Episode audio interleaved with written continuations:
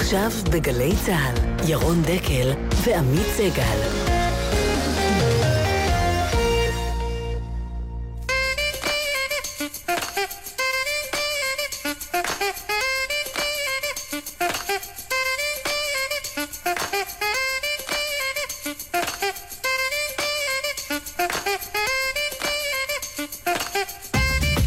תשע וחמש דקות, בוקר טוב. בוקר טוב, ירון. מה שלומך? אין תלונות, בירושלים אה, מלא, באולפנים, מהדורת החדשות משודרת מירושלים. יפה. איך באולפנים על שם אורי אורבך ויפו? אה, התוכנית משודרת גם מכאן. יפה. אה, אני מקווה שלא תכננת שום חופשה ב-13 בנובמבר. לא, למה? יום הסיבוב השני. ודאי. 13 בנובמבר, אנחנו נערכים כבר מה מספר הערים שיש בו בהם סיבוב? 25 ערים, 25 ערים, ומקצתן מאוד מאוד מעניינות. נכון.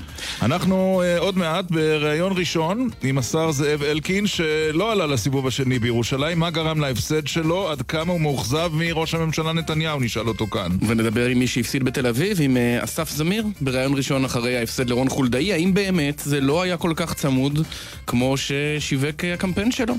שר האוצר, משה כחלון, על הקשר שבין המוניציפלי לארצי, על האמירות הברורות שלו, שאו-טו-טו, ממש בעוד דקה, נתניהו מוביל לבחירות מוקדמות. נכון, וגם עליזה בלוך. אשת היום, עליזה בלוך. אשת השבוע, ראש עיריית בית שמש. אולי הסיפור המעניין ביותר של מערכת הבחירות הזו, בהתייחסות ראשונה לניצחון שלה, שהושג בקולות החיילים. ועוד סיפור מעניין, החרדים שהתפצלו להם בירושלים במאבק מר ונמהר, האם זה מוביל לפיצול חרדי עתידי גם בבחירות לכנסת? גם השלכות על הקואליציה? נשאל כאן. וגם רותם ידלין, ידלין, ידלין, נבחרה לראשות מועצת גזר, גזר. כמדומני, כן, היא גזר. עם אה, סבא שלה. איתה ועם סבא שלה, אהרון ידלין, שר החינוך לשעבר. אבא שלה, אגב, זה עמוס ידלין. האלוף במילואים. הכל נשאר במשפחה. וכמובן, ברבע לעשר, שיחה בהפתעה, אין לנו מושג את מי נראיין. אבל, אבל ברבע לאחת עשרה, תראה, מראיינים היום שני מפסידים, אז חייבים לראיין גם מנצח. אז נראיין מנצח בתזמורת. זה תזמורת אה, קריית אונו. נכון. אני אספר לך על התזמורת הזו. כן? אוקיי. כן? אתה מכיר אותה היכרות אישית. נורא מעניין העבודה של המנצח. אמ, זה אדם מן היישוב ברבע לאחת עשרה. תוכנית קדושה לנו מטבע הדברים בשבוע של בחירות לרשויות כל כך מעניינות. אילן ליאור, גל ויצנר, שיר עזרף. 052 921 0021 בוואטסאפ. שכחתי כמעט. כן. רק הודעות. 921 0021 בלי הודעות ממועמדים, נכון? די, היה לנו מספיק מזה השבוע. בלי מטות. בלי מטות, כן. כן. אילן ליאור, גל ויצנר, שירה זרף, יובל נפתלייב, דניאל איתך. זה הצוות כאן. ירושלים צביקה אליהו. ואנחנו מתחילים.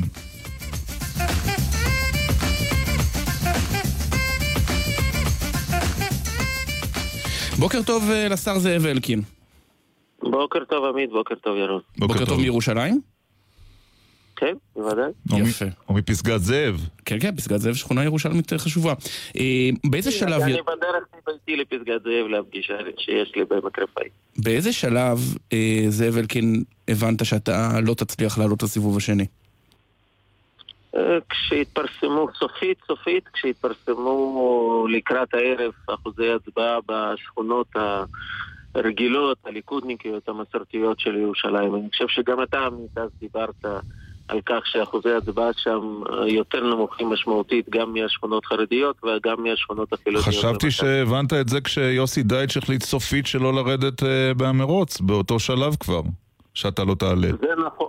זה נכון שמאוד קשה לנצח בירושלים בלי תמיכה של אחת מהגופים החרדיים הגדולים, ואין ספק שאם יוסי דייטשי היה עובר אליי, שנינו היום היינו כמנצחים של הסיבוב הראשון, יכול להיות שאפילו היינו מסיימים את זה בסיבוב הראשון.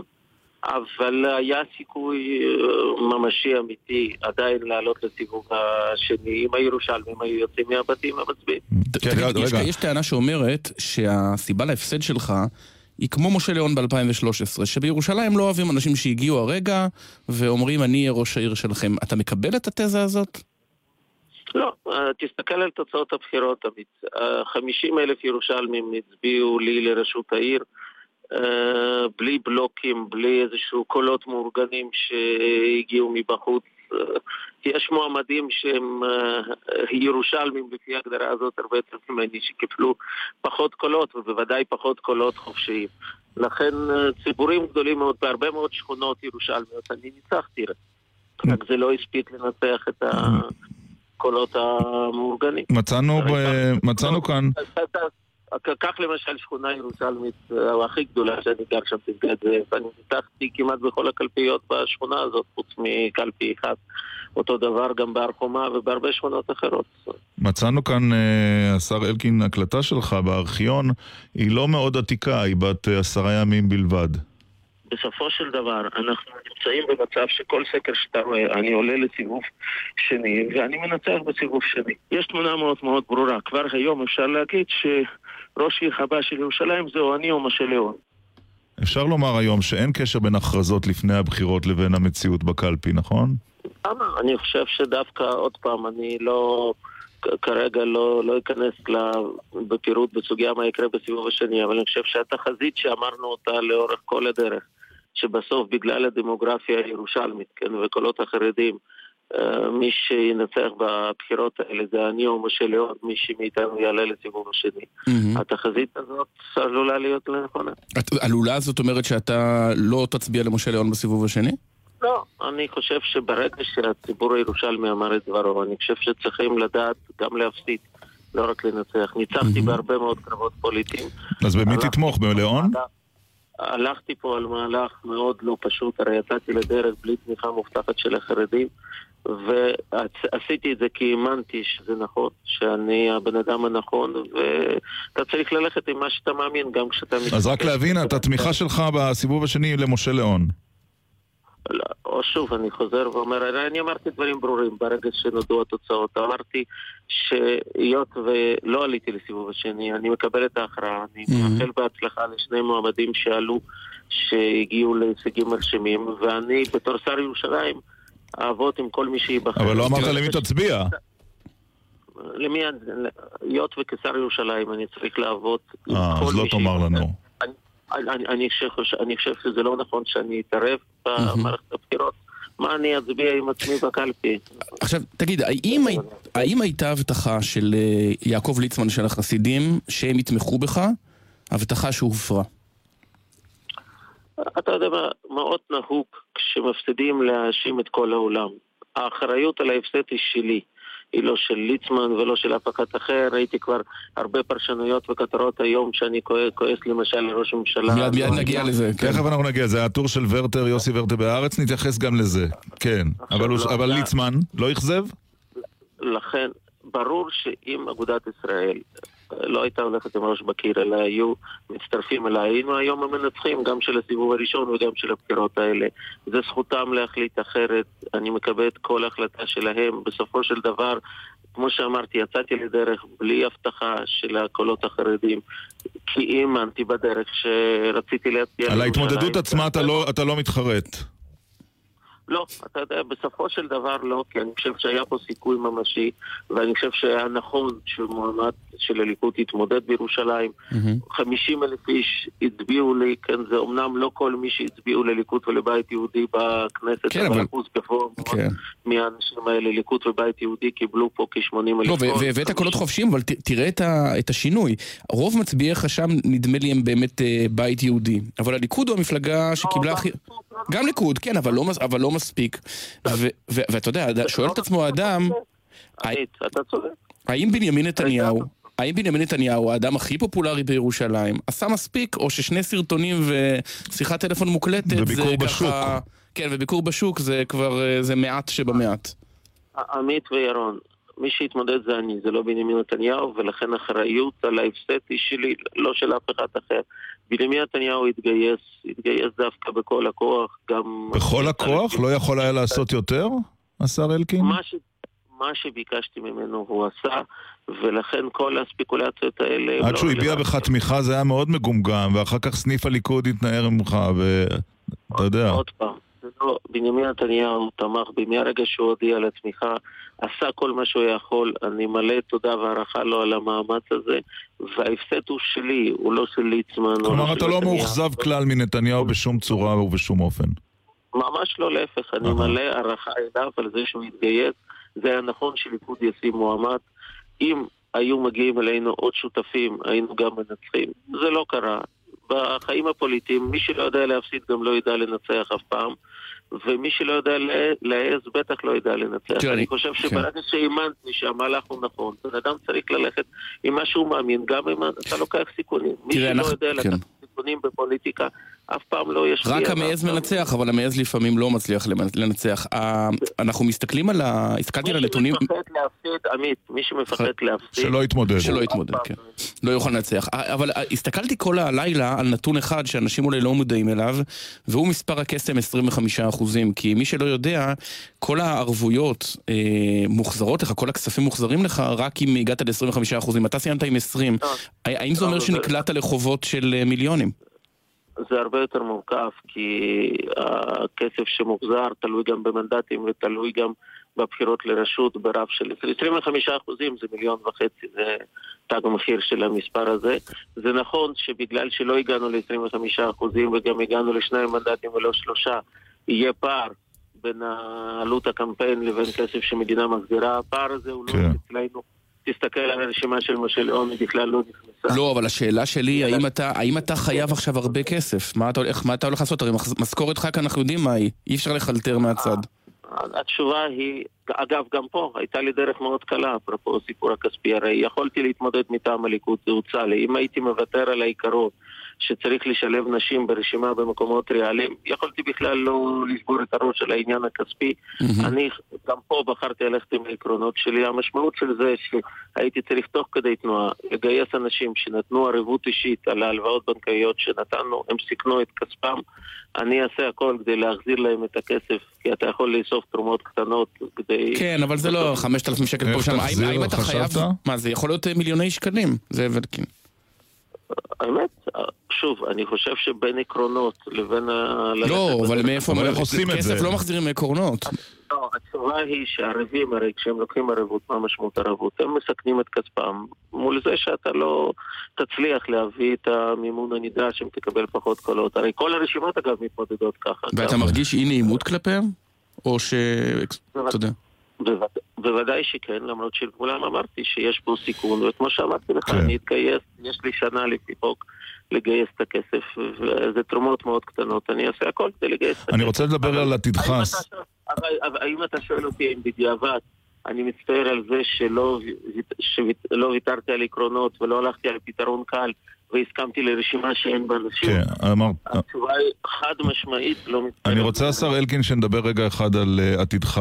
אתה עכשיו עלול להיפגע פוליטית להערכתך מהעובדה שהפסדת ולא עלית לסיבוב השני. אני מדבר בתוך הליכוד, והאם פניך לא. אולי לתפקיד של אה, שגריר במוסקבה במקום הממשלה והכנסת? ירון, ירון, אני מציע לך לא לקבור אותי. אתה יודע כמה פעמים כבר קברו אותי במעמד שלי בליכוד, הוא מאוד חזק. כמות הטלפונים שקיבלתי מהשטח הליכודי אתמול, עם הרבה אנשים שאמרו, תשמע, אנחנו ברגשות מעורבים, חבל לנו עליך וחבל לנו על ירושלים, כי חשבנו שאתה המועמד הכי טוב, אבל מצד שני, שתדע שאנחנו נורא שמחים שאתה נשאר בזירה הלאומית, כי אנחנו צריכים אותך שם. ולא תיפגע בפריימריז להערכתך בשום צורה? לא, אני חושב שאני, כל מי שמכיר את הליכוד ויודע מה קורה בשטח, יודע שאני מאוד אהוד בשטח הליכודי. גם בהתמודדות הזאת הרבה אנשים באו לעזור מכל הארץ והתגייסו. עוד פעם, אתה יודע, אנשי ליכוד יודעים גם לפעמים להפסיד. אני טוב. אגב למדתי את זה מראש הממשלה, אני כן. ראיתי אותו גם מפסיד בחירות, לא רק מנצח אני בחירות. רוצה לסיום, השר אלקין, אה, בעניין הזה של ההפסד שאמרת, זה בסופו של דבר עליך על הפער, שאני לא בטוח שהוא תמיד אה, אה, נתפס בין הפוליטיקאי המוכשר שמחבר אנשים לקואליציה, שידו בכל ויד כל בו, וכש, וכאשר זה מגיע אליך עצמך, הקסם כאילו פג. זה לא עניין של הקסם. אה, הרי אתם פתחתם ואמרתם שאם הגושים החרדים היו מתנהלים אחרת, הייתי היום מנצח. והרי אגודת ישראל הלכו פה עם ראש בקיר, ובסופו של דבר גם הם הפסידו, ואם היינו חוברים היינו מנצחים. זה קורה בפוליטיקה, זה אפשרי. 50 אלף ירושלמים, קולות חופשיים, לא גושים, באו והצביעו זאב אלקין, זה לא הולך ברגל. אני כשנכנסתי למועמדות הייתי מועמד אחרון בסקרים רביעי עם 8% תמיכה, זה עלה ל-20% תמיכה, ניצחתי בהרבה מאוד שכונות בירושלים, שכונות ליכודניקיות, זה לא הספיק כדי לעלות לסיבוב השני, נכון. אבל בסופו של דבר, באנו עם תוכנית עבודה מאוד מאוד מסודרת, עם חזון לירושלים, עם רצון לחבר פה ציבורים שונים, מחילונים, מסורתיים, ציונים דתיים, חרדים. אגב, נציגי כל המגזרים האלה הצביעו לי ובכמויות לא קטנות. זה לא הספיק. הציבור הירושלמי אמר את דברו, אני כן. מקבל את ההכרעה. אגב, אני יוצא מאוד נשכר מהקמפיין הזה, מהמפגש עם עשרות אלפי ירושלמים. ואתה תישאר בירושלים, זאב אלקין? בוודאי. כן? אתה בוודאי. לא- לא עוזב את בוודאי. העיר כמאמר השיר. בוודאי שכן, בשכונת פסגת זאב, שכונה יפה, אחת מהכי גדולות בירושלים, מרגיש שם בבית, עם קהילה נפלאה, המון חום וחיבוק, ואגב, לא במקרה ניצחתי בשכונה הזאת כמעט בכל קלפיות. הקלפיות. כן. אבל תראה מה זה, אפילו החיבור לברקת לא עזר לך. ראש נכון. העיר היוצא עם המנגנון, עם אה, היכולת שלו וההשפעה שלו, פוף, לא התנדפה. ניר ברקת תמך במועמדות שלי, ועל זה אני גם מלא תודה. כן. לא, כמו גם להרבה אנשים אחרים. חשבנו שהוא יותר חזק. כן. שרי הבית היהודי, אבל בסופו של דבר שום מנגנון של ניר ברקת לא עמד לצידי. טוב. אנחנו בנינו את המטה שלנו תוך כדי תנועה, תוך כדי זה שהיינו צריכים לגייס את הכסף, זה היה מאוד לא פשוט, אבל עשינו מה שאנחנו האמנו בו. אני ושותפיי לדרך, הכרתי אגב הרבה אנשים נפלאים במסע הזה, הפעילים שבאו והתנדבו. היו לנו מאות מתנדבים ביום בחירות. מי שהסתובב כן. את הצבע הכתום די שולט שם ליד הקלפיות. מול הגושים מאורגנים של הציבור החרדי, זה לא הספיק, מה לעשות, זה קורה לפעמים. בפעם אוקיי. הבאה. השר השר זאב אלקין. אני, גם היום ממליץ לכל פוליטיקאי, אם הוא מאמין במשהו, ללכת עם האמת שלו. אתה לא, בוא נגיד ממך לסיכום, נגיד שלא נשמע את המשפט שגילית שהירושלמים הם כפויי טובה. ממש לא, אני גיליתי... גם אלה שהצביעו לי ואלה שלא הצביעו לי, והמצע הזה מאוד מאוד העשיר אותי. שמע. לסיום, מה כותב לנו איתן מירושלים? אלקין נשמע שהוא המפסיד הכי ג'נטלמן. אה, כותב לנו מאזין אה, באמצעות הוואטסאפ. תודה רבה לך, תודה השר. רבה לך. זאב אלקין. תודה רבה ויום טוב טוב. שלום לאסף זמיר, אה, רוב העיר, מי שהתמודד מול רון חולדאי בתל אביב. שלום אסף. בוקר טוב. לא הייתם רוב העיר, בוא נגיד את זה, את האמת. וגם לא הייתם צמודים כנראה בשום שלב. מכרת לנו לוקש, לא? אני לא מכרתי לוקש, אני חושב שהיינו צמודים בהרבה שלבים. אני חושב שהסקרים שיצאו בתקשורת הם שקרים, סקרים בלתי, הם סקרים בלתי אמצעיים של התקשורת, של הרבה מאוד גופים.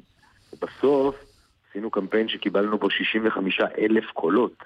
65 אלף קולות זה הכי הרבה שקיבלו אי פעם, והפער באחוזים הוא גם הקטן ביותר שהיה אי פעם. לא, מה פתאום? מול- מול ניצן הורוביץ, מול ניצן הורוביץ. מול ניצן הורוביץ הפער היה 15 אחוז. אה, אוקיי. ואנחנו על 12 אחוז, והפער הוא. אה, וקיבלנו 65 אלף קולות. שמע מה אמר על זה רון... הפער המספר הגדול ביותר. אבל זה לא משנה. תיארנו את מערכת הבחירות הזו, והעירה גם כמובן את הצד שרצה לראות קדנציה חמישית של חולדאי, ואין חולק שהניצחון הוא ניצחון אה, משמעותי עבורו. התקשרת לאחל לו בהצלחה? ודאי. ואיך הוא הגיב?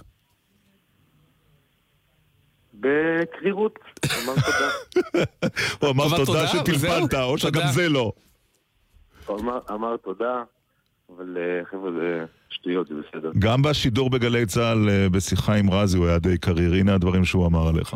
אני חושב שמה שקרה כאן הוא אה, ראוי אה, לגינוי, נקרא לזה, אבל אני חי חיים של מציאות, ואני מקווה שהחיים יחזרו למסלולם. אני יודע שבדרך כלל הדברים מסתדרים. הייתה כאן הוכחה שכסף ואינסטוש זה לא הכל, ופייק ניוז לא, הוא לא תחליף לעבודה קשה, מסודרת, מקצועית ויסודית.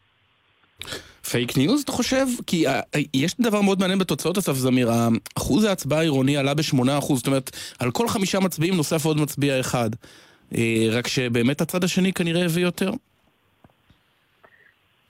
אני אומר עוד פעם, תראה, זה לא פייק ניוז, 65 אלף קולות זה לא פייק ניוז, 65 אלף קולות זה יותר משכל המועמדים בשאר מדינת ישראל שהפכו להיות ראשי ערים קיבלו, זה יותר קולות משרוב שרי ישראל קיבלו. במספרים מוחלטים זה נכון. זה קבוצת ענק, אני הולך ברחוב ובאזורים מסוימים בעיר היא גם קבוצת הרוב, ובדרום תל אביב היא קבוצת הרוב, ששם זה לא רק אה, מה שנקרא אינסטוש, ובקבוצת ההורים בעיר הזו היא הרוב. אז מה ההסבר שלך לעצמך? מה, תראה, קודם כל בררנו קרב, אתה יודע, בכל זאת, רון חולדאי, ראש עיר, שבכל אורך הקדנציה, אה, לכל, לכל אורך הדרך הזו אמרתי שהוא ראש עיר טוב. זה קשה, ראש עיר מכהן 20 שנים, זה קרב קשה, וגם התחלנו אותו שלושה וחצי חודשים לפני הסוף, ואני חושב שאם היינו מתחילים אותו יותר מוקדם, אז יכולנו לצבור אה, עוד יותר מומנטום. אבל תראו, בסוף, אני רוצה להזכיר אתכם שלושה חודשים אחורה. לקחנו את מערכת הבחירות המנומנמת ביותר שהייתה, שבכלל לא היה לגבי הדיון. שפתחת אותה במינוס 35 אחוזים, צריך להזכיר בסקר אה, של חברת החדשות. חמישה אחוזים שאמרו אין פה שום כלום. וסיימנו אותה שהעיר הייתה ערה, והדיון הפוליטי היה ער, ו-65 קולות. א- א- אתה אומר את זה, אבל אני שומע, ש- ש- אבל שומעים את- שומעים את האכזבה בקול שלך, אתה עדיין בדאון. או... לא, אני... ודאי שאני מאוכזב, מה זאת אומרת? אני אומר ברצינות. אני חשבתי שסדר היום העירוני צריך להשתנות, אני חשבתי שיש דברים שצריכים לקבל טיפול אחר, ואגב, בסופו של דבר, 54% מתושבי העיר חשבו שהזמן הוא לשינוי מבחינת המועמדים האחרים. כמו במקרים אחרים, גם פה מחנה השינוי התקשה להתלכד לכדי גוף אחד, ו... אבל אולי אי אפשר לרוץ, אולי, אה, אסף זמיר, אי אפשר לרוץ אחרי סגנות של ראש עיר מול ראש עיר. אנחנו יודעים שבפוליטיקה הארצית, מפלגה שניסתה להחליף ראש ממשלה והייתה חברה בממשלה, לא הצליחה לערער את שלטונו. צריך להיות אופוזיציה כדי לנסות ולהציג אלטרנטיבה, ואתה לא היית אופוזיציה עשר שנים. אני חושב שמה שאתה אומר הוא לא נכון, גם על בסיס ההיסטוריה במדינת ישראל הוא לא נכון, זה קרה בעבר. אני לא חושב שאתה יכול להגיע רק מהאופוזיציה, רוב האנשים לא מגיעים לא מהקואליציה ולא מהאופוזיציה, הם מגיעים בכלל כן. מהרמה הלאומית. ואם מה שהיית אומר הוא נכון, אז ירון, בכלל לא היינו מאתגרים. אם מה שהיית אומר הוא נכון, אז זה היה נהיה פער אדיר, משהו שבכלל לא היה על השולחן. אז, אז אני, אבל נגזרת מזה שאלה אחרת, אסף זמיר, האם אתה, המסקנה שלך עכשיו, עם ששת המנדטים שלך במועצה, היא שאתה תחזור להיות הסגן של חולדאי, או שפניך לאופוזיציה? קודם כל, טוב שהזכרת לי שקיבלנו שישה מנדטים במועצה, שזה גם הישג חשוב מאוד, המפלגה השנייה בגודלה, פי שתיים קולות מפעם שעברה. אבל אה, אנחנו עוד לא חשבנו על זה. אני יכול לומר לך דבר אחד, יש נושאים רבים שהצפנו במערכת הבחירות הזאת, ובתוך הנושאים האלו אנחנו רוצים לראות שינוי.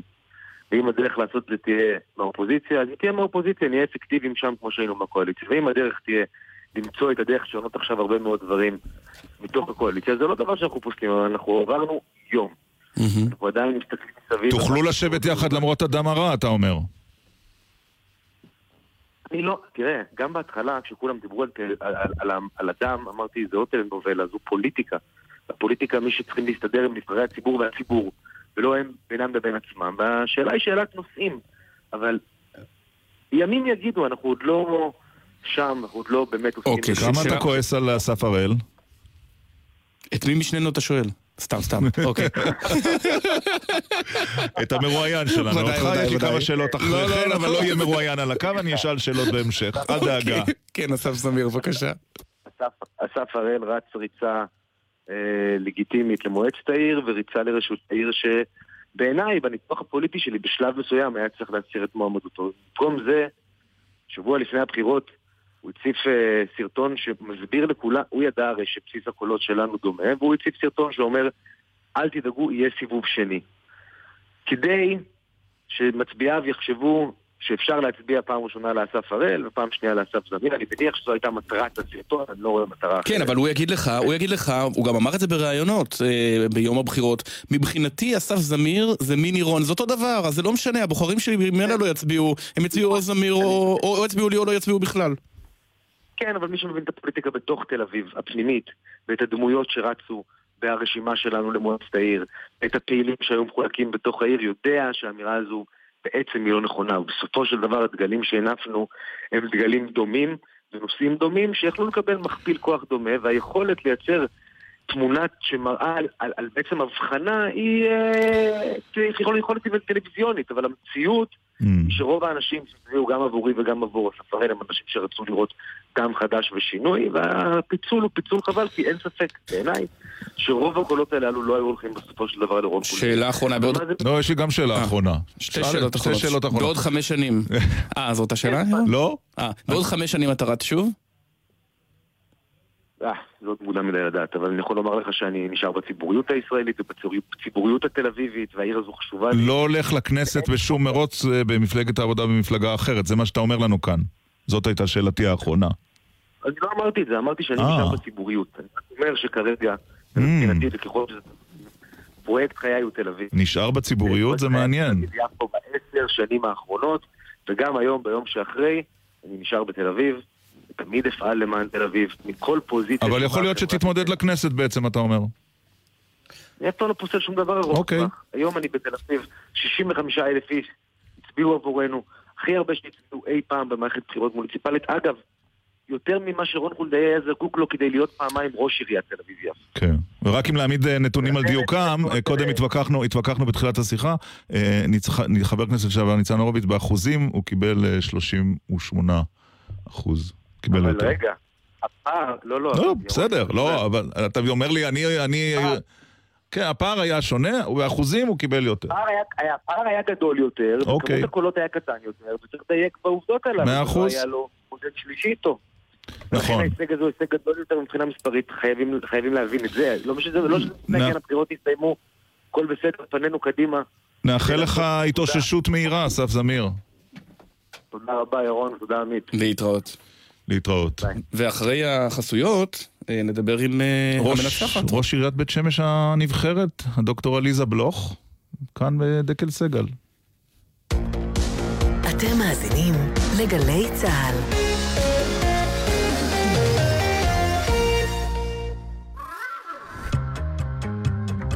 דקה ישראלית.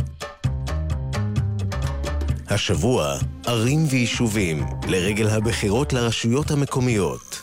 והפעם, הקיבוץ המופרט. בשיר בלדה לעוזב קיבוץ, סיפר יעקב רוטבליט על ההוא שלפני חמש שנים עזב את הקיבוץ עם מזוודה אחת ובלוריתו המתנפנפת. אמרו עליו, נראה איך יסתדר בחוץ, תראו שעוד יחזור על ארבע אל הרפת. העוזב לא היה לבד. באמצע שנות ה-80 החלה הידלדלות באוכלוסיית הקיבוצים, בעיקר בקרב צעירים. עם הזמן הבשילה ההבנה שפתרון יכול להימצא בשינוי אורח החיים. התנועה הקיבוצית התבססה על שוויון, על העיקרון לכל אחד לפי צרכיו ומכל אחד לפי יכולתו. החברים לא קיבלו שכר ואת כל השירותים סיפק הקיבוץ. אולם בשני העשורים האחרונים בוחרים עוד ועוד קיבוצים בהפרטה, שבה כל חבר מקבל את שכר עבודתו. חדר האוכל והכל בו נסגרו או הפכו לשירות בתשלום, והוחלפו במטבחים הביתיים ובגיחות לקניוני האזור. ראשונים להפרטה היו הקיבוצים בית אורן, הסוללים, לוטם, עין זיוון ושניר. המעבר נוצר בדגם המכונה הקיבוץ המתחדש. הערבות ההדדית נשמרת, וחברי הקיבוץ משלמים מיסים פנימיים כדי להבטיח הכנסה מזערית לכל חבר. כיום נותרו רק 45 קיבוצים שיתופיים, והם פחות מחמישית מהקיבוצים בארץ. זו הייתה דקה ישראלית על ערים, יישובים והקיבוץ המופרט.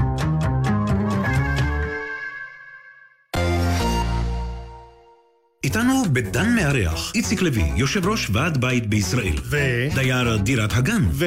חוסם החנויות, גונב העלונים, מנהל פרשת האהבים עם שוש מקומה. הלו, הלו! רק רציתי שתגיד שאני גם ממחזר! בקבוקים! אם כן, בקבוקים למחזורית. יצאתם גדולים. רק 70 שנה, וכבר הפכנו למעצמת הייטק. וכדי להצליח בעולם, הילדים שלכם צריכים כלים טובים יותר, לחשוב יותר, להעמיק יותר, לדעת יותר. אז טוב שבחינוך, הדברים זזים. במסגרת תוכנית לתת חמש לחיזוק לימודי המתמטיקה, הכפלנו את מספר התלמידים המסיימים חמש יחידות לימוד. לאור ההצלחה, אנו מרחיבים את התוכנית לבתי הספר היסודיים ולחטיבות הביניים כבר בשנה הבאה. כי דברים זזים בחינוך. עוד על התוכנית הלאומית למתמטיקה ולמדעים, באתר משרד החינוך. עכשיו בגלי צה"ל, ירון דקל ועמית סגל. 052-921-0021 לתגובות, כותב חיים בן נון, תכלס, עליזה בלוך ניצחה בזכות חרדים סוררים. זו הדרמה האמיתית שיש להדגיש, כותב אה, חיים, אה, על האירועים בבית שמש. ואיתנו עכשיו ראש עיריית בית שמש הנבחרת, המהפך הוא שלה, דוקטור עליזה בלוך, שלום וברכות. שלום, רק בוא נעשה תיקון. זה לא חרדים סוררים, אלו חרדים שהחליטו שהם רוצים לקחת אחריות על החיים שלהם. את צודקת. והם צריכים לקבל ארגון גדול מהציבור. אה, עכשיו, השאלה היא, כשאני מסתכל על זה, קודם כל באמת זה, זה אולי הסיפור של אה, מערכת הבחירות הזו, אבל האם הניצחון היה של עליזה בלוך, או ההפסד של אה, משה אבוטבול? האם אותם חרדים זה בגלל עבודה שלך לאורך זמן, ואת יודעת מי הם, או שהם באופן... אה, התאכזבו ממנו. התאכזבו, לא, פשוט רצו לא- לאותת שהם לא בכיס של אף אחד. אני חושבת שיש פה שילוב מאוד גדול, אבל קודם כל נדייק שמי שניצח זה העיר בית שמש, ואני חושבת שאם היה ראש עיר מצוין, אז אולי היה לי יותר קשה. אני חושבת שיש פה שילוב גם של עבודה מאוד אינטנסיבית. אנחנו הובלנו מהלך של דיבור אישי עם האנשים. אני מכירה חלק גדול מהחרדים שבחרו בי, כי אנחנו קיימנו בארבעת החודשים האחרונים עשרות שיחות אישיות מדלת לדלת, ואנשים סוף סוף ראו מישהו שמדבר איתם בגובה העיניים, לא דרך אה, פוליטיקאי, אז כאן אין שום מתווך. אין ספק, אה, אה, דוקטור בלוך, שבית שמש הפכה לסמל לקיטוב. ולשסע חריף מאוד עם תופעות מכוערות, בזויות ומגעילות מעת לעת, ובגלל הסיבה הזו היא גם עלתה לכותרות באופן מאוד שלילי. כראש עירייה נבחרת, איך את משנה את התמונה? אני חושבת שעצם ההיבחרות שלי מייצרת אופק חדש שאומר שהתושבים פה מעוניינים בשיח מסוג אחר. אני רוצה רק להגיד לך שהאתגרים שלי בעיר בית שמש הם קודם כל היא עיר שצריכה להתחיל להיות מנוהלת. אני אצטרך להתחיל להתעסק היום בתעסוקה, במענה לנוער, בכל כך הרבה סוגיות שמעסיקות ערים נוספות. אוי, הפרעה ממתינה. מה? תחנה מתחרה, לחדה את הממתינה של... לדעתי נלחץ בטעות שם. אולי אה, משה אבוטבול צלצל אה, לברך אותה נכון, על אה, ניצחונה. אולי. אתה חושב שהוא צלצל? נראה לי שכן, לא? תכף נשאל. בוא נראה תגובות בינתיים. טוב, אני יכול לשאול אותך בינתיים כן. שאנחנו ממתינים לחידוש הקשר עם דוקטור עליזה בלוך, ראש עיריית בית שמש. שתי שאלות שמסקרנות אותי. קודם כל, יותר ויותר חברי כנסת מותחים ביקורת פומבית על בנימין נתניהו. נכון. דבר בין... שלא ראינו בעבר, מיקי זוהר, לא פומבית, אלא, אלא באמצעותך, ותודה על ההקלטות שאתה הבאת, ואחר כך דוד ביטן. ביטן ודודי אמסלם. דודי אמסלם. ביקורת פומבית של שלושת אלה על נתניהו לא ראינו. וגדעון סער שבוע שעבר כאן בתוכנית. נכון. נכון. השאלה, השאלה מה זה אומר על מעמדו של נתניהו בליכוד, או אם בכלל, או כלום. זה עוד מוקדם, זה, זה עוד מוקדם מאוד לראות את הדבר הזה. גם היה בבית, אל תשכח שהבחירות המקומיות... אבל לא ראינו את זה בעבר, ותראה, זה אחד אחרי השני. תראה, היה רייטינג די גבוה למשדרים של הבחירות המקומיות, כי השנה היו מרוצים מתוחים מאוד בערים הגדולות, אבל בדרך כלל זה לא מעניין את הציבור כל כך. לעומת זאת, את הפוליטיקאים זה מאוד מעניין, האמוציות. כן. אז אתה חושב שאין שום סימן בליכוד להתערערות במעמדו של נתניהו, לדעתך? והראיה היא, קודם כל שמעת את זאב אלקין עכשיו? כן. שמקפיד מאוד בכבודו של ראש הממשלה. אין לו, אין לו שום בדל של טענה, כלום. כלום. נתניהו, לא, נתניהו היה מושלם בקמפיין הזה לפי אלקין. כל כך מושלם, שאני קורא את ורטר, אתה יודע, כנראה שוורטר חי ביקום מקביל. גם שיחות הטלפון של נתניהו טובות, אבל, אבל בוא נגיד טוב. את זה ככה. כל המחמאות לא יעזרו לנתניהו אם יביא הישג נמוך, ו... והפוך. והפוך, טוב. בדיוק. יש לי עוד שאלה, אבל חזרה אלינו ראש עיריית בית שמש, ואנחנו תוך כדי... חידוש הקשר, תהינו בינינו לבינינו, לבין עצמנו, האם ראש העיר המפסיד אה, צלצל לברך? לא. לא צלצל. עדיין לא, וגם יכול להיות שהוא עדיין ישן. ראינו, ראינו את... תכף פרגן גם לשלב הזה. עליזה בלוך, בסופו של דבר את מתמודדת אבל עם מציאות מאוד בעייתית מבחינתך. ניצחת ב-500 קולות, אבל עדיין יש רוב חרדי במועצת העירייה. רוב אפילו די מוצק, והדמוגרפיה עושה את שלה, יש אכלוס מטורף, רובו של חרדים. האם את לא ראש עיר עם תאריך תפוגה מראש, נובמבר 2023? ועם מועצה לעומתית. אני חושבת שאתם שואלים שאלות ששייכים לדור של פעם. אנחנו כבר לא עסוקים בחרדים וחילונים. אנחנו האנשים של פעם. אז יש לי חדשות בשבילך. במטה שלי היו יותר פעילים חרדים מתנדבים מהמטה של אבוטבול. ואני רוצה לומר לך שכל המפלגות החרדיות כבר מדברות איתי. בסופו של יום, התושבים, חרדים כחילונים, רוצים מנהל מצוין. זה שיש מישהו שלבוש כמו האדם עצמו, עוד לא הופך אותו לראש עיר שנותן לו מענה. איך את תתמודדי עם uh, תופעות של uh, מדרכות נפרדות לנשים, uh, הדרת נשים? לא לעצור את השאלה הזאת. יודע למה אני עוצרת אותה? למה? כי התרגלתם, ואנחנו התרגלנו, שכשמדברים על בית שמש, מדברים על המדרכה ועל השלט נכון, אבל קנו את זה ביושר. ומה האמת? מה זו בית שמש שלך, עליזה בלוך? אבל בוא נזכיר את האמת, בית שמש זו עיר עם 122 אלף תושבים, שהרוב המוחלט שלה זה אנשים שרוצים לחיות פה בשלום ובטוב, והרוב המוחלט מעסיק אותו נושאים שמעסיקים את כלל תושבי מדינת ישראל, כמו תעסוקה ותרבות וניקיון ותשתיות ותחבורה ופרנסה וארנונה. אז בואו נדבר על זה. ואני רוצה להגיד לכם שהסיבה ש...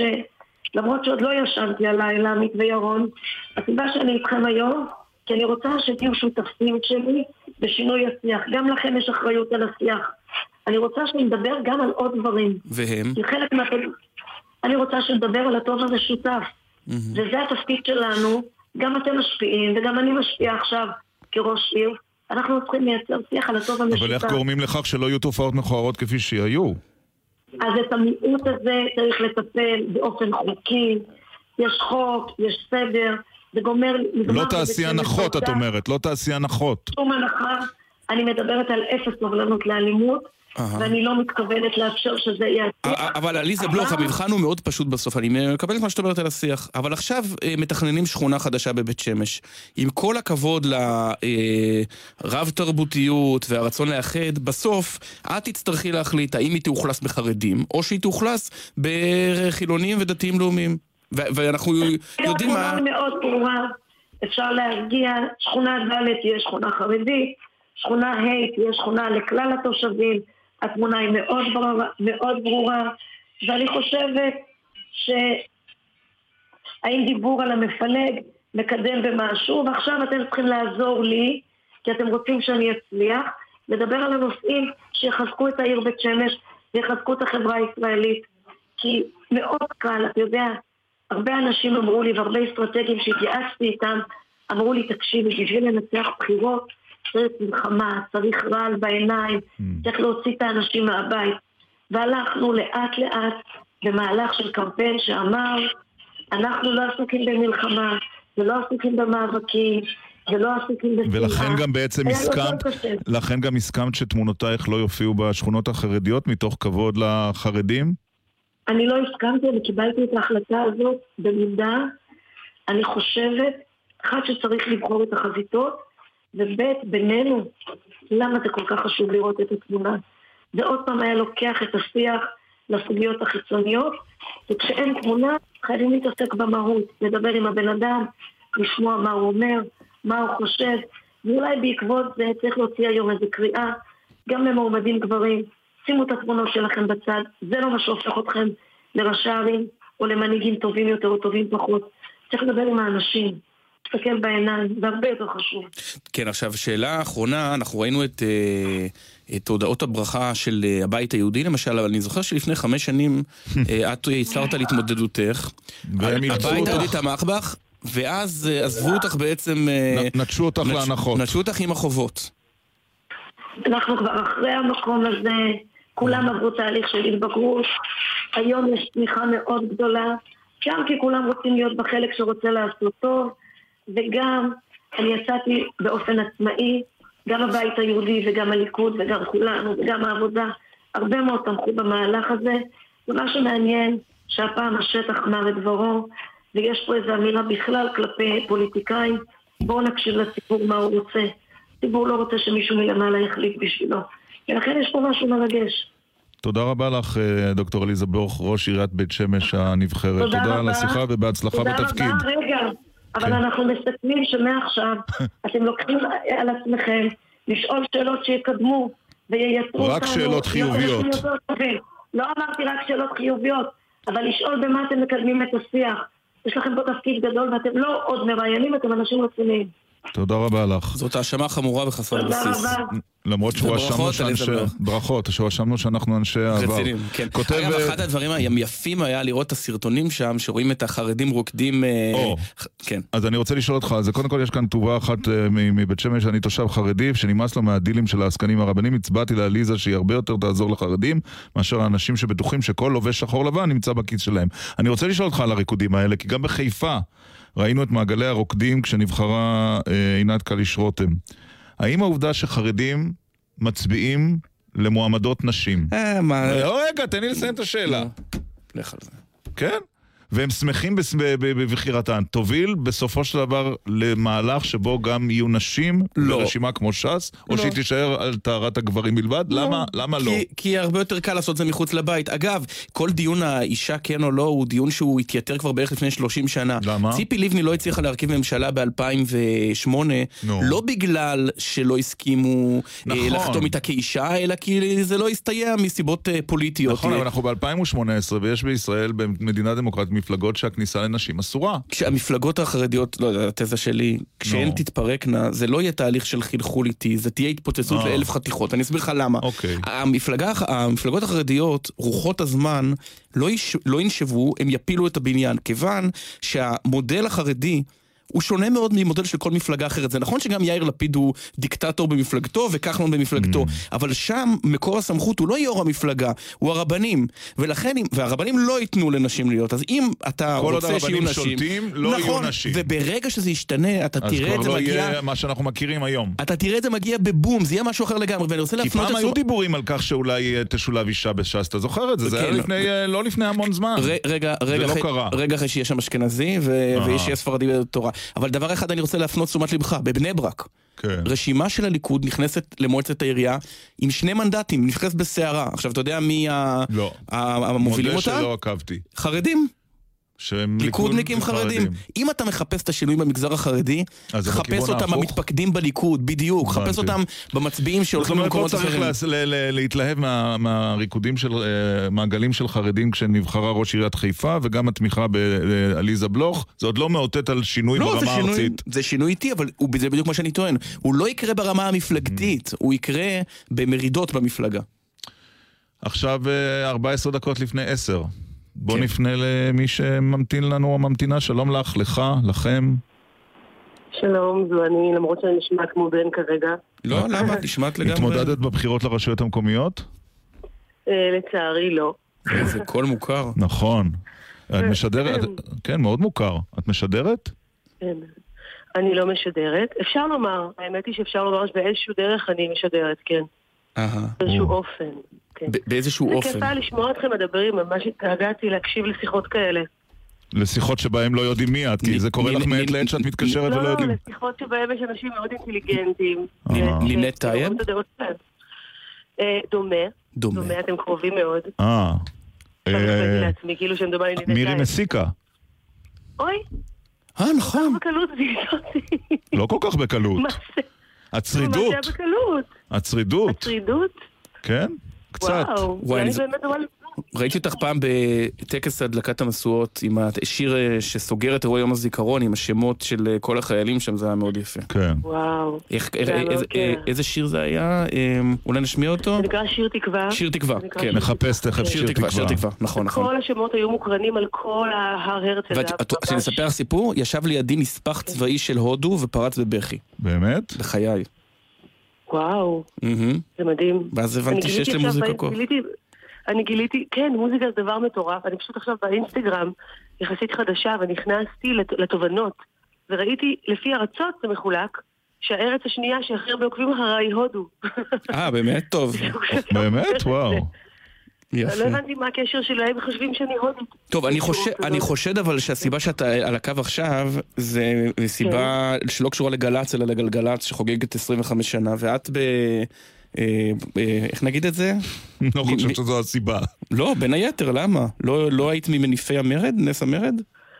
אני, האמת היא שאני לא, אני, עוד פעם, אני מאמינה, יש התמרדויות יותר חשובות בעיניי.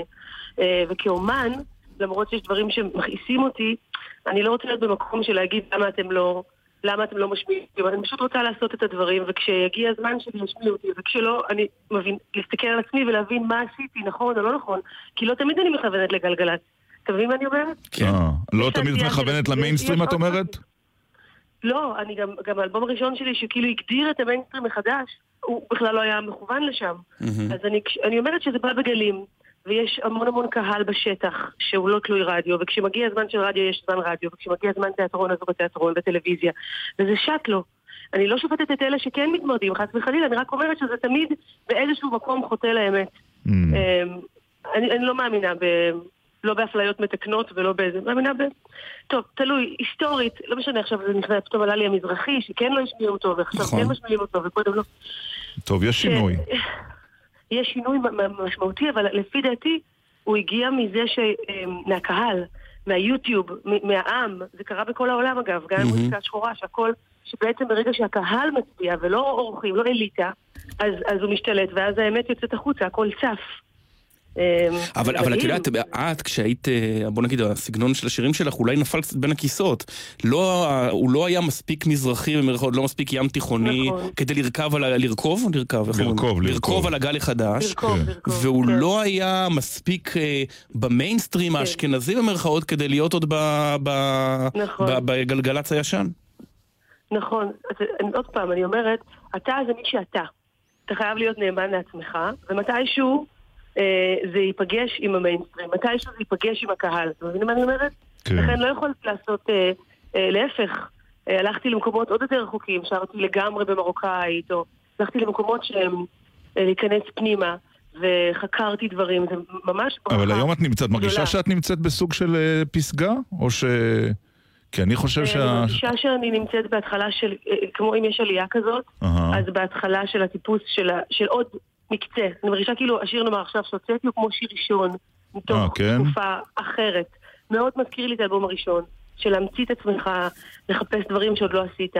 בכל מיני תחומים, גם במשחק וגם... זהו, כאילו יש- רציתי לגעת במשחק. אותי את קצת מצערת. למה? כי את משחקת פחות. לא, זהו, אז עכשיו אתה רואה... אני רוצה גם לספר לך אה, באיזה סרט אני... אה, נשאר לי הרבה שנים, למרות שחלפו 12 שנים מאז שהוא הוקרן. את יודעת למה אני מתכוון? כן, זה לא שמעות. נכון. אתה ראית את הסרט הזה? לא, לצערי לא. אני ממליץ לך בחום, אף פעם לא. מאוחר. נכון, נכון ששווה שעמית תצפה, אה, מירי? זה שווה לגמרי, סרט נפלא, היה לי יותר מזל משכל. ומשחק, משחק. מעולה של מירי מסיקה. באמת. וואלה. מרגש, משחק מרגש. אבל אני שיחקתי מאז בתיאטרון הרבה, וגם עכשיו, טוב, לא, לא מדברים על זה, אבל יהיו- יהיה הרבה משחק. כן? כיף. אז אה, אני כן, חוזר כן. בי, אז אני כבר לא מאוכזב. איזה חמוד. איזה כיף היה לשמוע אתכם, בד- ב- ב- אתה יודע, לפעמים אנחנו מדברים על מוזיקה, כל אחד שקוע בעולם שלו, כן. וקצת קצת לשמוע אה, אה, דיבורים על, נאמר, על המגמה החרדית כן? שמשתנה או לא משתנה. מה, בדרך כלל זה את כל לא כך רוצה... מרענן מאשר לדבר על פלייליסטים ועל... אה, אצלנו זה הפוך, אצלנו אחרי כל כך הרבה דיבורים על בחירות וחרדים וזה, זה נחמד לשמוע על פלייליסטים. אוקיי. תגידי, אבל מה, את לא- כל לא עוקבת. אקטואליה פחות מעניינת אותך?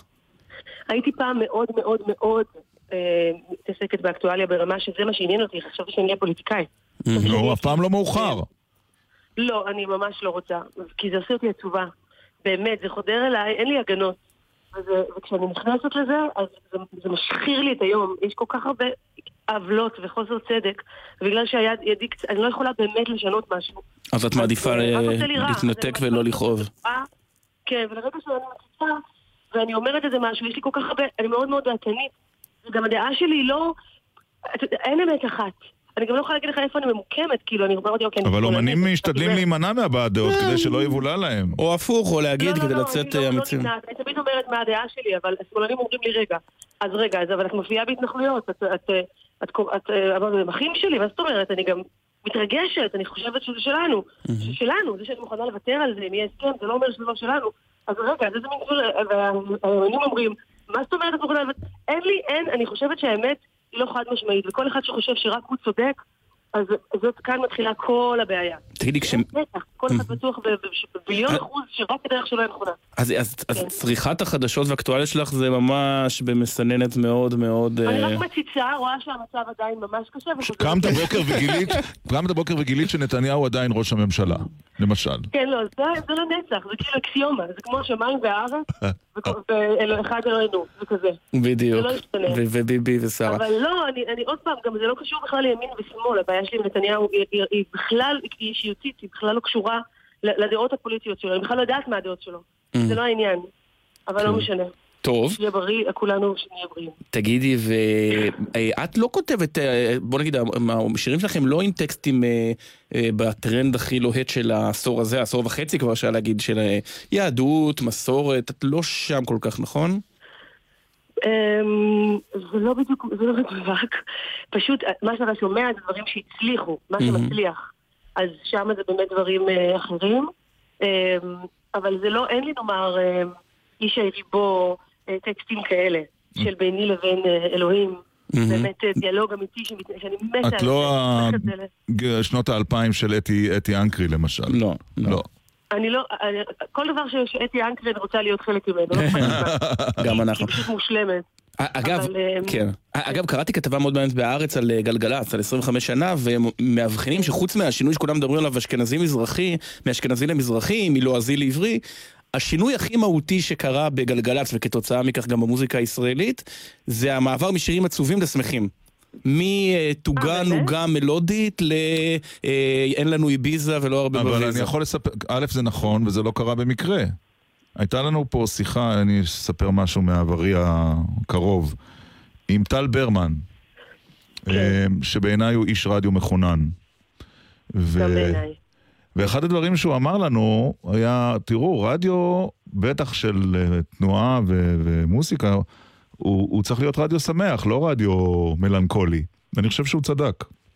אני חושבת שרדיו לא צריך להיות שום דבר, הוא צריך לשקף, הוא צריך לשים מראה אה, לתרבות, למה שקורה באמת. אי אפשר להתעלם מחצי מהעם, ואי אפשר, וגם אי אפשר להתעלם מחצי מהעם השני. זאת אומרת, עכשיו יש לתת את האיזון הכי מדויק. יש גם דברים שהם נורא נקרא להם אינדי, כל מיני דברים מאוד מאוד מיוחדים, זאת אומרת, משהו שהוא נורא אומנותי, למרות שאין לו הרבה קהל משמיעים, או משהו שהוא להיט ענק בוודאות, וגם אם הוא לא אומנותי גבוה, הוא מאוד מאוד רחב, ואנשים בוודאות אוהבים אותו. כן. אז יש איזשהו שילוב שפעם לא היה. אבל זה יכול להיות, יכולה להיות גם תקופה שבה, עכשיו הייתי בארצות הברית נורא סתם עשרה ימים, הקשבתי לרדיו לשמוע מה... אז יש להם תחנות שלמות רק של היפ-הופ. יש הרבה מקום. טוב, יש להם גם הרבה מקום. קהל. כן, נכון, אבל עדיין, זה אותו דבר, מה שלהיט. אז יכול להיות שיר של קניה ווסט שהוא כמעט מחתרתי, כן. שאין שם כלום כמעט, והוא אומר דברים כאילו, אתה אומר, וואו, איך משמיעים את זה? ו- אבל זה קניה ווסט, אז כרגע הוא פופולרי ומשמיעים אותו, ויכול להיות דברים שהם נורא נורא שטוחים. כל, זה אין, אי אפשר באמת לנתח אה, אומנות, וכל השנים, כמה שמנסים עם סטטיסטיקות ועם זה להבין מה הולך, אף אחד לא באמת יודע. את אוהבת את סטטיק ובן אל?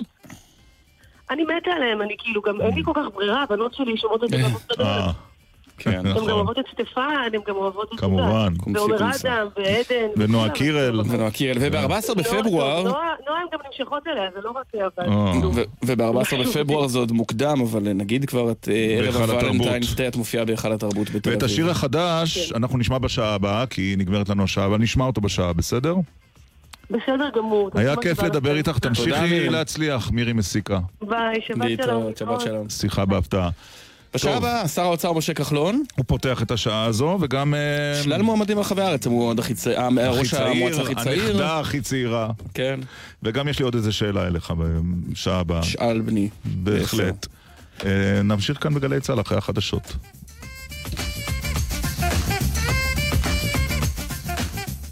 בחסות שירביט, חברה לביטוח, כוכבית 2003, המעניקה חודשיים מתנה בביטוח המקיף לרכב. כוכבית 2003 שירביט בחסות Foundation 1, בדיקה גנומית להתאמת טיפול אישי למחלת הסרטן.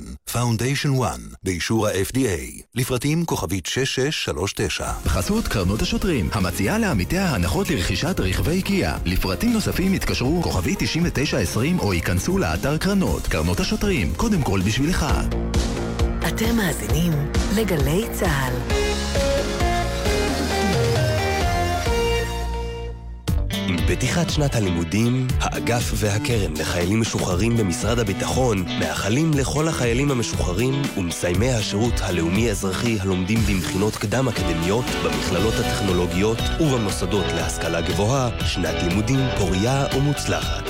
אנחנו כאן לשירותכם. האגף והקרן לחיילים משוחררים במשרד הביטחון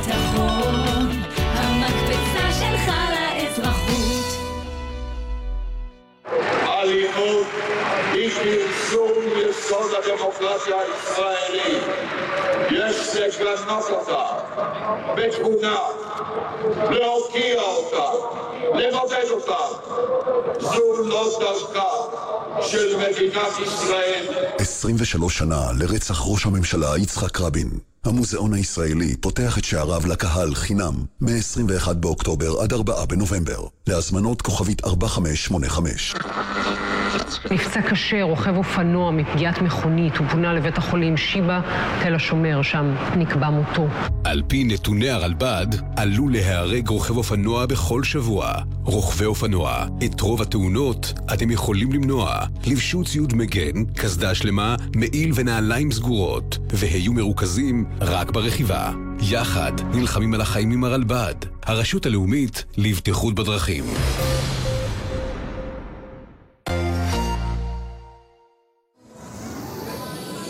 בכל יום שישי, יהורם גאון מזמין אתכם לקבל איתו את השבת. לדעתי החברה הישראלית לא יכולה להרשות לעצמה את הלוקסוס הזה, את המותרות, שלא לעסוק בעולם הרוח. כי זו מהותה, המהות שהיא מעבר לקיום, מעבר להישגיות ולרווחים הרבים. גאון ברדיו, מחר, שלוש בצהריים, גלי צה"ל. מיד אחרי החדשות, ירון דקל ועמית סגל.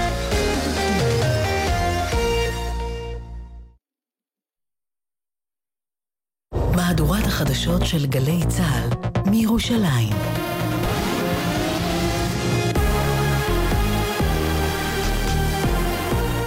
גלי צה"ל, גלי צה"ל מירושלים, השעה 10, כאן רני אבנאי עם מה שקורה עכשיו. פרסום אה, ראשון, קהיר מציעה לרשות הפלסטינית נוסחה חדשה לפיוס עם חמאס. כתבנו לעניינים ערביים, ג'קי חוגי. לגלי צה"ל נודע כי המצרים מציעים לאבו מאזן תהליך מדורג. תחילה תקבל הרשות אחריות על הרצועה ועל משרדי הממשלה, אחר כך על המשטרה, ורק בתום כמה שנים ובהדרגה תעבור לידה הזרוע הצבאית של חמאס. ההצעה המצרית גובשה בין הצדדים סופית בשבועיים האחרונים בארבעה ביקורים רצופים של האחראי על התיק הפלסטיני במודיעין המצרי באזור. עכשיו מצפה קהיר לתשובת אבו מאזן. שר הביטחון אביגדור ליברמן הורה לקדם תכנון להקמת בניין דירות חדש מעל הסוק, לשוק הסיטונאי הישן בחברון. כתבנו לענייני צבא וביטחון צחי דבוש. מדובר במיזם המגורים השני ששר הביטחון ליברמן מקדם לאחרונה בחברון, זאת אחרי כ-20 שנה בהן לא נבנו שם יחידות דיור חדשות. היועץ המשפטי למערכת הביטחון גיבש לאחרונה חוות דעת משפטית שמאפשרת קידום של הליכי בנייה במקום. חוות הדעת הזו קיבלה גם את אישור היועץ המשפטי לממשלה. שר הביטחון ליברמן אמר הבוקר, נמשיך לחזק את היישוב היהודי בחברון. הבחירות לרשויות המקומיות באשקלון, תומר גלם נבחר לראשות העיר כשגבר על ראש העיר המושעה איתמר שמעוני בפער של 350 קולות בלבד. בבית שמש, אשת הציונות הדתית עליזה בלוך גברה על ראש העיר המכהן משה אבוטבול. בלוך אמרה בדקל סגל, מי שניצח זו העיר בית שמש. אני חושבת שיש פה שילוב מאוד גדול. אני חושבת שיש פה שילוב גם של עבודה מאוד אינטנסיבית. אנחנו הובלנו מהלך של דיבור אישי עם האנשים. אני חושבת שעצם ההיבחרות שלי מייצרת אופק חדש, שאומר שהתושבים פה מעוניינים בשיח מסוג אחר. והשר אה, זאב אלקין שהפסיד בבחירות לראשות עיריית ירושלים אמר לגלי צה"ל כי הוא לא נחלש בזירה הפוליטית. רוצה לך לא לקבור אותי. אתה יודע כמה פעמים כבר קברו אותי במעמד שלי בליכוד, הוא מאוד חזק. בנימין נתניהו התגייס, התגייס דווקא בכל הכוח. מה שביקשתי ממנו הוא עשה, וההפסד הוא שלי. גבר כבן 45 נפצע באורח בינוני בפיצוץ מיכל גז באזור התעשייה ברמלה. צוותי מד"א פינו אותו לבית החולים שיבא כשהוא סובל מכוויות רבות בכל חלקי גופו. חשד לפרשת שוחד במשרדי הבינוי בשירות אה, בתי הסוהר, שבעה חשודים נעצרו עם הפרטים, כתבתנו עדה שטייף. קצין משירות בתי הסוהר ושישה קבלנים נעצרו בחשד לעבירות שוחד, מרמה והפרת אמונים. מידע שהגיע למשטרה מהשב"ס. על פי החשד במסגרת תפקידו, קיבל הקצין טובות הנאה בתמורה לעבודות בינוי שסידר לקבלנים ולאחרים בשירות בתי הסוהר. שני חשודים נוספים עוכבו לחקירה. גלגלצ אה, חוגגת 25 ביום שידורים מיוחד עם שדרי התחנה מכל הזמנים. חברת הכנסת מרב מיכאלי, ממקימות התחנה, סיפרה בגלגלצ על הימים הראשונים. הימים הראשונים של גלגלצ. האמת התרגשות גדולה ושמחה גדולה. זה ממש אפשר היה פתאום לעשות תחנה שלמה חדשה ולא רק פה ושם משבצות של צה"ל 2. ממש תחנה שלמה מהבוקר עד הערב עם כל מיני תוכניות שאומנם כולן התבססו על מוזיקה, אבל היו להם רעיונות אה, יצירתיים. מזג האוויר עם חזאי גלי צה"ל, ניר רחמים. מזג האוויר היום ממשיך להיות נאה, עם טמפרטורות מעט גבוהות מהרגיל לעונה. במישור החוף היום טמפרטורה של עד 31 מעלות, בירושלים 24, בבאר שבע 30 ובאילת עד 33 מעלות. מחר ובשבת מזג האוויר יוסיף להיות נוח ובלי שינוי ניכר בטמפרטורות. ואלה חדשות שעורכת לי עמרם אילת.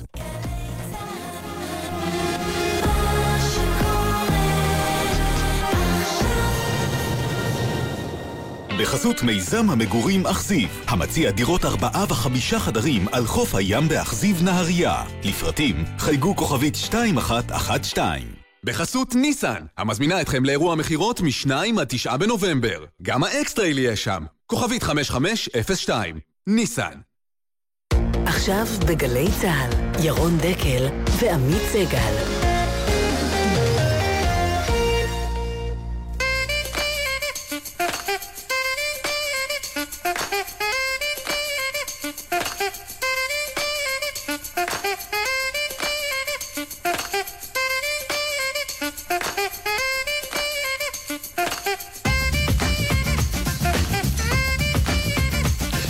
עשר וחמש דקות בגלי כן. צה"ל, שעה שנייה. חזרנו. בלי אומר ודברים, נגיד שלום. לשר האוצר, משה כחלון. בוקר טוב. בוקר טוב, דקל סגל, סגל דקל, איך אתם רוצים? חוגג באשקלון? אה, כן, האמת היא שהיום יש לנו סיבה טובה לחגוג אה, גם באשקלון וגם כמה- בעוד כמה ראשי ערים. לא, אבל אשקלון זה טרי טרי, מה, מקולות טרי טרי החיילים. וחשוב חשוב, זה גם נכון, וגם. האמת היא, האמת זה נכון, זה חשוב, זה טרי ראשי, זה נכון, זה חשוב מאוד. עיר מאוד מאוד חשובה שנמצאת שם, אתם יודעים, בתור העיר הכי גדולה, היא הכי קרובה שם לעוטף. אה, עם המון פוטנציאל, ואני מאוד שמח שתומר נבחר, אני חושב שהוא ראוי. אה, וזהו. היו לך גם כמה- תמיכות שלא עלו יפה בחיפה ובבית שאן, זה לא, לא- זה פחות הצליח. כן, כן, היה לנו, כן, כן, תשמע, סך הכל כשאתה בא בפורסת תמיכה, אה, חיפה למשל הייתה לי סיעת כולנו שלא הצלחנו שם, זה היה כשאני תמכתי אישית ביונה יהב, אני ויאיר לפיד, אה, לא כל כך הלך, אז בסדר. אבל יש לי שאלת. יש לי שאלת כפירה נוראה. תגיד, זה בכלל אומר משהו על הבחירות הארציות? או שהכל זה סתם אה, משחקים שביום הבוחר לא ישנו כלום? תראה, בוא אני אומר לך משהו. אין ספק שיש לזה השפעה, ואני לא מדבר על השפעה ישירה, יש לזה השפעה עקיפה. ברגע שאתה אה, יושב בתור שר האוצר או ראש מפלגה, ונותן מענה באמת, לא יודע, לחיילי צה"ל ולדיור וזה, זה מירושלים. אחר כך אתה מכיר את המושג הזה, כולנו עד הבית. עכשיו אנחנו כולנו אצלך בבית, אנחנו כולנו אצלך ב... אה, באורנית, ובאשקלון, ובהרצליה, ובחוף כרמל, אנחנו עכשיו נותנים לך גם שירות בבית. אבל מה זה, מה זה נותן בבחירה, מה- אנחנו צריכים ללמוד על הבחירות לכנסת הבאה ממה שקרה השבוע? אני- אני רוצה לומר לכם שאני לא יכול להגיד לך שזה באמת, את, אה, אתה יכול לגזור מזה עיר ש... סתם דוגמה, ניצחנו בשוהם, אז אני יכול להגיד לך שאנחנו מקבלים רוב בשוהם. התשובה היא לא. התשובה היא לא, אבל יש לזה משמעות. מפלגה פוליטית חייבת, באמת, אם היא, אם היא מכבדת את עצמה, חייבת אחיזה אה, וחייבת אה, מגע עם האזרח. אה, לא- לאורך כל- זאת אומרת, אה, לאורך כל הקו, לא רק אה, בירושלים כמפלגת שלט. כי דווקא בין לא- בחירות לבחירות אתה לא מצטיין בפעילות פוליטית של כולנו. זו לא מפלגה שפועלת נגיד אה, כמו הליכוד לדוגמה, או מפלגת העבודה. כן, רק ההבדל שאני אני ביום, אה, ב-15 לינואר חוגג גיל 4, והליכוד אה, 80, 90. כן. אז בואו, אתם כולם כולם רוצים שאני אהיה הליכוד. יודע, זכינו ב-12 ראשי מקום, ראשי ערים, ואני מקווה שבשבוע הבא עוד שניים. מה, רק 12, רק 13? חבר'ה, אנחנו רק התחלנו אתמול, מה. אתם... אה, אבל בוא, נדבר על, אה, על הבחירות הכלליות, שלפי מה שאתה אומר, בקביעות כבר כמה זמן הם אוטוטו בפתח, אבל אה, ראש הממשלה עצמו בשבועות האחרונים נראה שדי התקרר עם העניין. אני חושב שלבחירות כלליות יש את הדינמיקה שלהם. אני מאמין שהיום אנחנו אה, בכיוון המושב האחרון של הכנסת. כפי שאמרתי, פברואר, מרץ, אה, יכול להיות אפריל, אני לא, לא מדייק. למה אתה רוצה בזה? מה, אה, זה לא עניין שאני רוצה בזה, זה לא אני רוצה בזה, אני לא מחליט גם. אני מאמין שיש פה איזו דינמיקה שמתגלגלת, ואנחנו בכיוון הזה. בסך הכל, תשמעו, גם מדובר על ארבע שנים של הבחירות האלה, לדעתי, ב-15 למרץ. לא, אבל 15, זה נראה... אבל נראה, השר כחלון, שזה לא רק אה, תחזית שלך, זאת גם קצת משאלה. ואני מנסה להבין האם הסיבה לזה היא העובדה שקופת המדינה ככה הולכת ומחולקת בשנת בחירות לכל מיני גורמים שבימים כתיקונם לא היו מקבלים כסף. אני חושב שאתה טועה, ו... אה, וקופת המדינה נמדדת. אם, אם, אם יוצאת אגורה יותר, זה נמדד בדבר אחד, בתקרת תוצאה. ואולי זה חשוב להגיד לכם ולמאזינים. מדינה עובדת על תקרת תוצאה. מדינה מחליטה שב-19 היא מוציאה איקס כסף. אם היא צריכה להוציא איקס פלוס אחד, היא צריכה לבוא לכנסת ולהגיד לכנסת, חברים, תנו לי אישור להוציא עוד אגורה. נכון. אין דבר כזה. סליחה. אז באים עכשיו הסיפורים שאנחנו נותנים יותר. איך אני אתן יותר? מאיפה? לא, כן, אבל עובדה שההסכם עם השוטרים, השר כחלון, לדוגמה, אני- אני קראתי את ההסכם השוטרים הוא נורא ואיום, קראתי את נורא הפרשנים. הכלכליים, אף אחד מהם לא חושב שאלמלא היינו בפתח של בחירות, משה כחלון, שהם מכירים, היה חותם על ההסכם הזה שעלותו, כמה, שני מיליארד שקל? אני חושב שאני, יש לי המון כבוד לפרשנים כלכליים, רק מדי פעם אני חושב שהם כותבים על מדינה אחרת כשאני רואה את הפרשנות שלהם. אז אה, אז הנושא של השוטרים וגמלאי המשטרה וכוחות הביטחון, שב"כ, מוסד, צוערים, משטרה, האנשים האלה, אה, ה- ה- העניין הזה התחיל ב-2006 בכלל, 2006.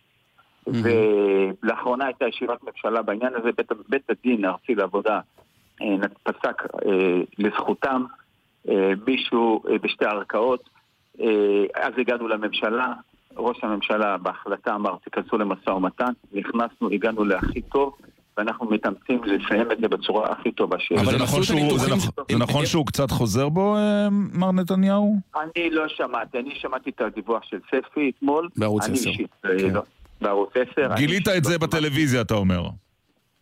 לא, כן, תראה, הוא אמר, הוא- גם אמר שם שזה בחדרים סגורים, אני עדיין לא נמצא בחדרים סגורים. לא, אתה נמצא בדי הרבה חדרים סגורים דווקא, השר כחלון, היינו שמחים להצטרף לא. לחלק מהם.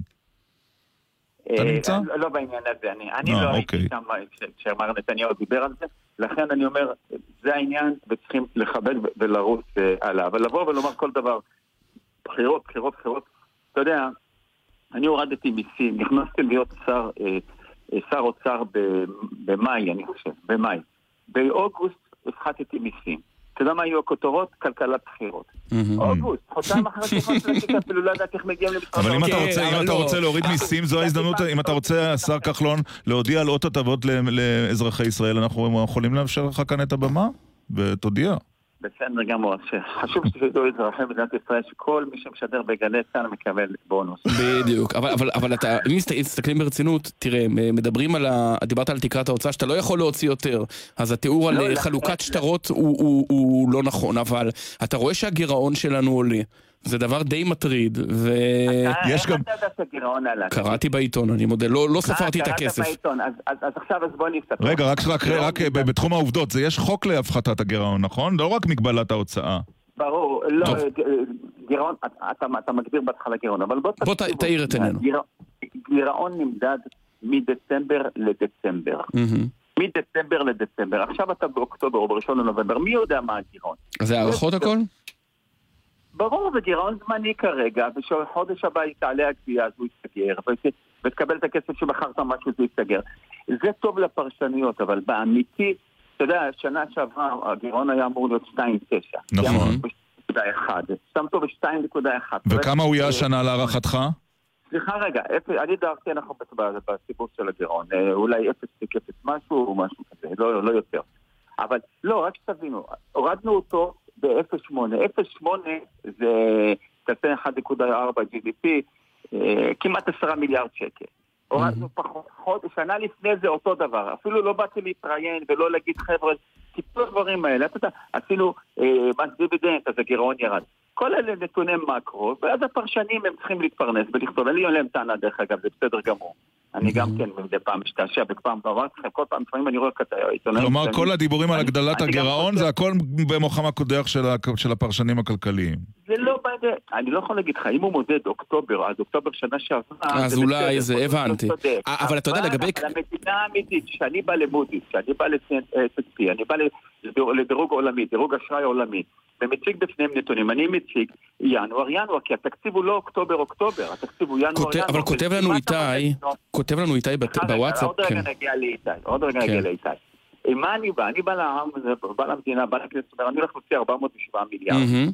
אני מתחיל אותם בראשון לינואר ומסיים ב-31 לדצמבר. אז מה אתה מודד אותי באוקטובר? אתה אומר כן, תמדוד את הריצת 100 מטר בסוף ה-100 מטר, אבל כותב לנו, או את המרתון, כותב לנו איתי, אבל כחלון לא אומר אמת על תקרת ההוצאה. מחיר למשתכן, תוכנית הדגל שלך, יוצא מתקציב חוץ תקציבי של רשות מקרקעי ישראל. הסכם הנכים נכתב בכוונה על מנת להתחמק מהנומרטור הזה. זאת אומרת, הוא אומר בעצם אתה כאילו שומר על תקרת ההוצאה, מעקפים. אבל יש מעקפים. תשובתך.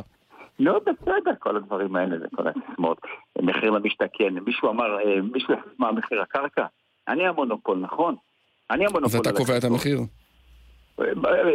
מה זה קובע את המחיר? איתי יכול להחליט שהקרקע עולה שווה מיליון כדי שהקבלנים ירוויחו עוד והטייקונים ירוויחו והאינטרסנטים ירוויחו והזוג הצעיר ישלם. אני בא כאחראי על הקרקעות של מדינת ישראל ואומר חברים, המחיר של הקרקע הוא 200 כדי שהדירה תעלה מיליון ולא מיליון וחצי. כי החצי מיליון האלה, אני לא יודע מי זה איתי, אבל החצי מיליון האלה היה אצל הטייקונים והיו אצל, אצל היזמים והיום הם אצל- אצל הזוגות הצעירים. זה הכל. וכל ההתקפי תקציב, תאמין לי, אנחנו מדינה מבוקרת, אנחנו עם דירוג אשראי אחד הטובים בעולם, ואם היינו עושים תרגילים אה, רישומיים כאלה, כמו שמנסים לתאר, אז אני אומר לך, לא היינו בדירוג אז. אז אה, כל הדיבורים על כלכלת בחירות, ממך והלאה, אתה אומר שר האוצר, אבל אני רוצה לשאול אותך. לא הלוואי- הלוואי ויכולתי, אי אפשר. אני רוצה לשאול אותך על ברית אחת שהיא כבר ברית אה, די ותיקה בינך לבין יושב ראש ההסתדרות אה, אבי ניסנקורן שהיא ברית די מוזרה בין שניים שאמורים להיות משני צידי המתרס רק החיבוק הפוליטי הוא כל כך עז שמתחשק לשאול אם כבר דיברת איתו על האפשרות שהוא ישתלב ברשימתך לכנסת הבאה. אז זה כן, אז בואו אני גם, בואו אני אגייס לכם פה עוד קמט. אין ברית יותר טבעית שני אנשים עם אוריינטציה חברתית. אני חושב שעובדי קבלן זה, זה עבדות, זה ניצול של אנשים, זה ניצול לקחת להם עוד שעה ולגנוב ולרמות אותם. מאה אחוז, אבל מה ח- אבל-. אבל מה חברתי- מה חברתי ביו"ר ההסתדרות? מה, ההסתדרות היום הגוף... היו"ר המ- החברתי ואני הלכנו ביחד לקלוט עובדי קבלן. יו"ר ההסתדרות, אני חושב ששכר מינימום זה דבר משפיל. ויו"ר ההסתדרות ואני עבדנו יחד כדי להעלות אותו 5,300. אני חושב שזכויות עובדים זה דבר מאוד מאוד חשוב. אני, אני בן של עובד. אני לא בן של טייקון, אני יודע מה זה עובד, אני יודע מה זה עובד קבלן, אני יודע מה זה שכר מינימום. ואם אבי ניסנקורן בעל ברית שלי בזה, אז אני הולך איתו יד ביד. האוריינטציות שלנו פשוט מתחברות, הן לא מתנגשות. על הרקע הזה, גם משבר הסיעוד. הרי מי, מי, מי נדפק, סלח לי על ביטוי בסיעוד? המסכן. העשירים לא, אין להם בעיה בסיעוד. אז אנחנו דואגים לסיעוד יחד, ואנחנו דואגים לקשישים ביחד. והוא ירוץ איתך ואנחנו- ברשימה? במסגרת שיתוף או הפעולה? הוא נשאל אחרת, הוא לא ירוץ איתי ברשימה, הוא לא ירוץ ברשימה. אני רק מנסה להסביר מה, אין שום דבר, לא ילכו שניים יחדיו לבלתי נועדו, אין דבר כזה. לא דיברת איתו גם על. מרוץ ברשימה? אם יש לי, בוא, אני יודע שאתה אוהב פוליטיקה ואני כן. אוהב את הנושאים החברתיים, אז בוא נתחלק. אני אוקיי. אמשיך בנושאים החברתיים, אתה בפוליטיקה. אני חושב שיש ממשק בין שני אנשים, לא חשוב מה- מה הדעות הפוליטיות שלהם.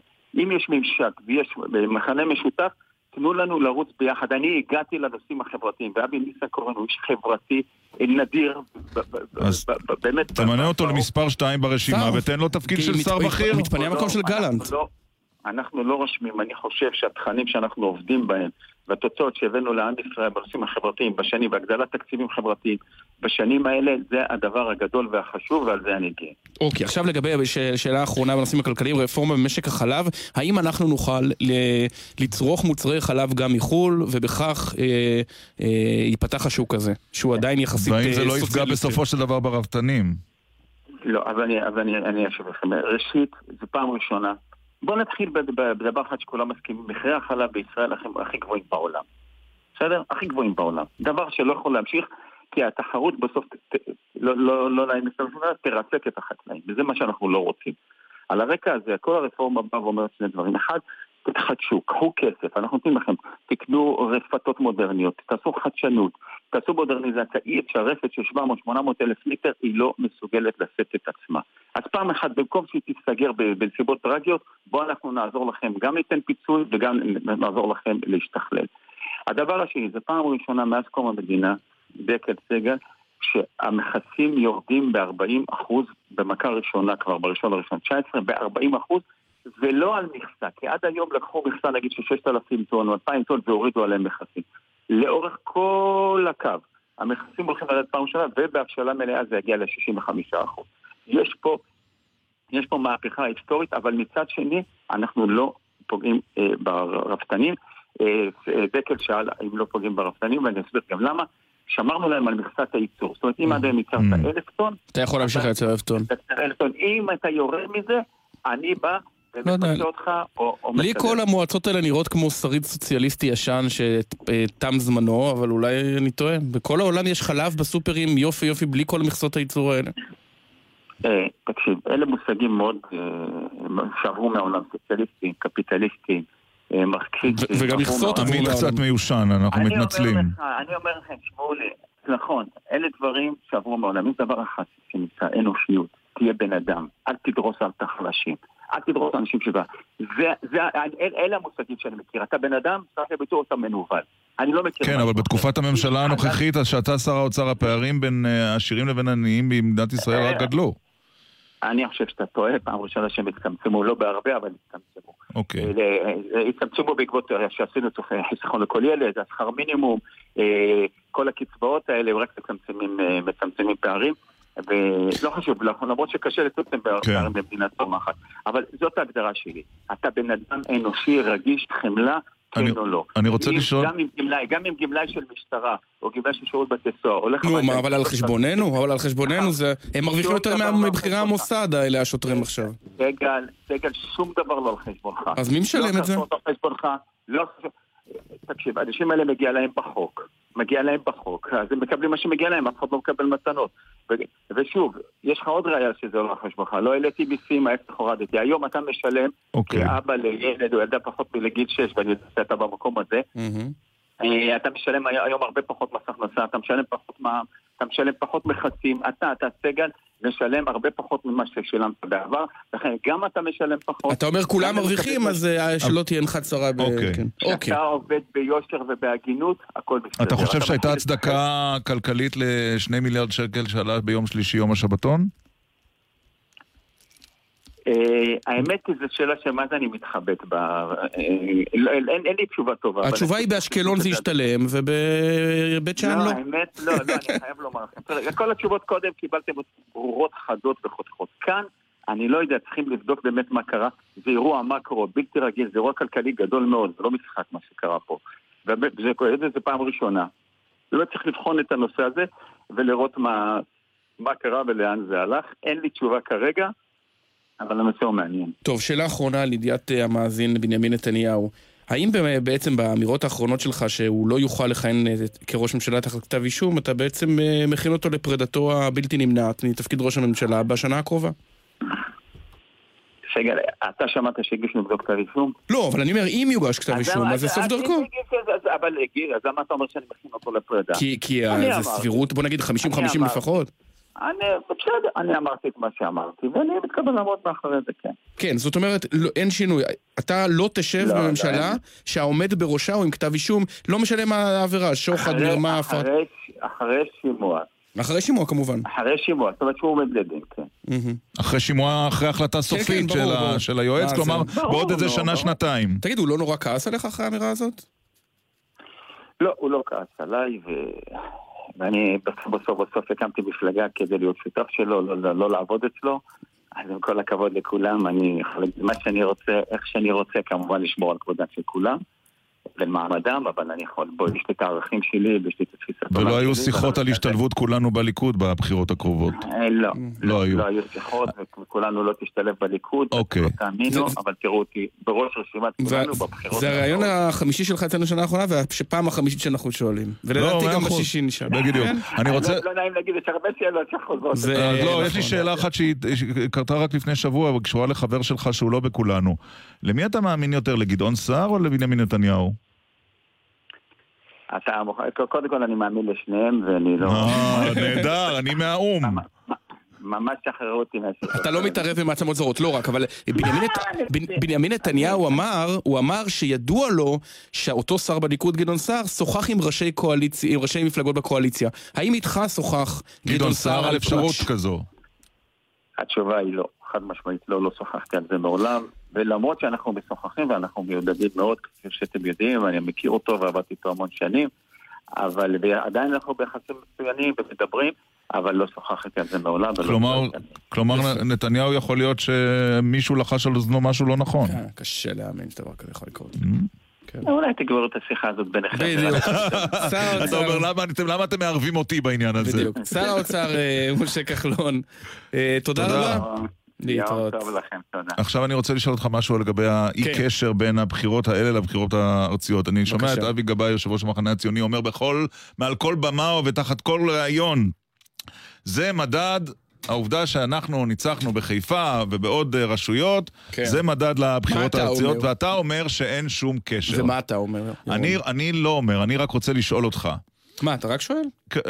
אבל אין שום קשר, זה ברור לך, זה, זה הבל ורעות לא. רוח כל החיבורים האלה. זאת אומרת, תראה, כשאתה בא ולוקח על הגב שלך מועמד, כמו עם דרעי בירושלים ומשה ליאון, זה, זה הישג שלך, אבל במה הוא הישג?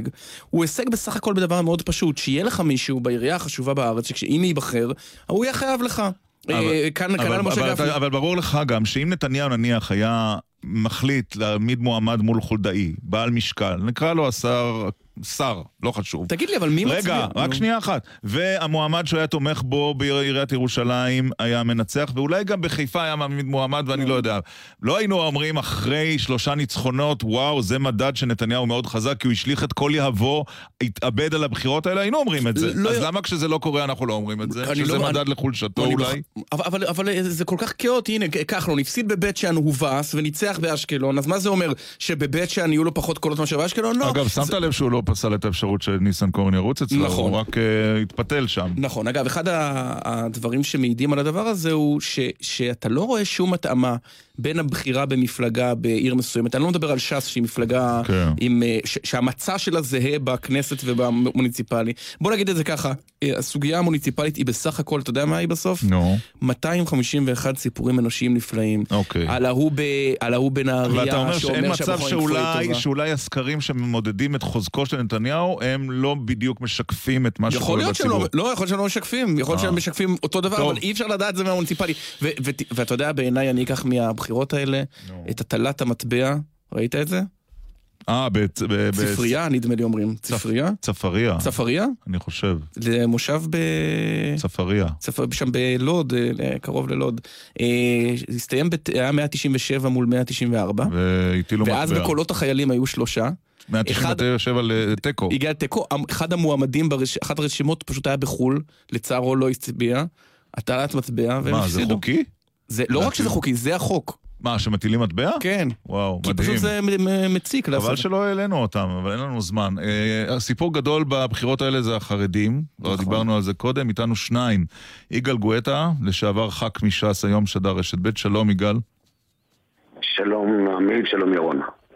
דוקטור אבישי בן חיים, פרשן לענייני חרדים המוכר וידוע מערוץ 10, שלום.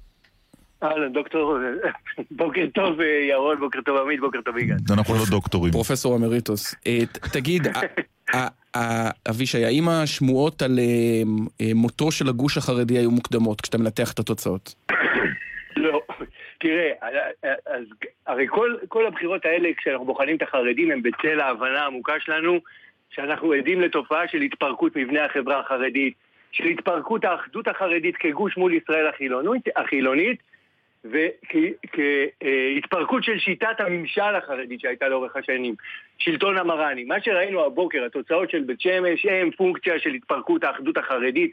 אי אפשר להבין את זה אחרת, זה קשור לזה, יש אלפי חרדים שלא, שבחרו להגיד לא לשלטון המרנים, ובחרו לא לקיים את מצוות ועשית ככל אשר יורוך, אפילו יורו לך על שמאל שהוא ימין ועל ימין שהוא זו שמאל. פעם ראשונה שזה קורה? קשור.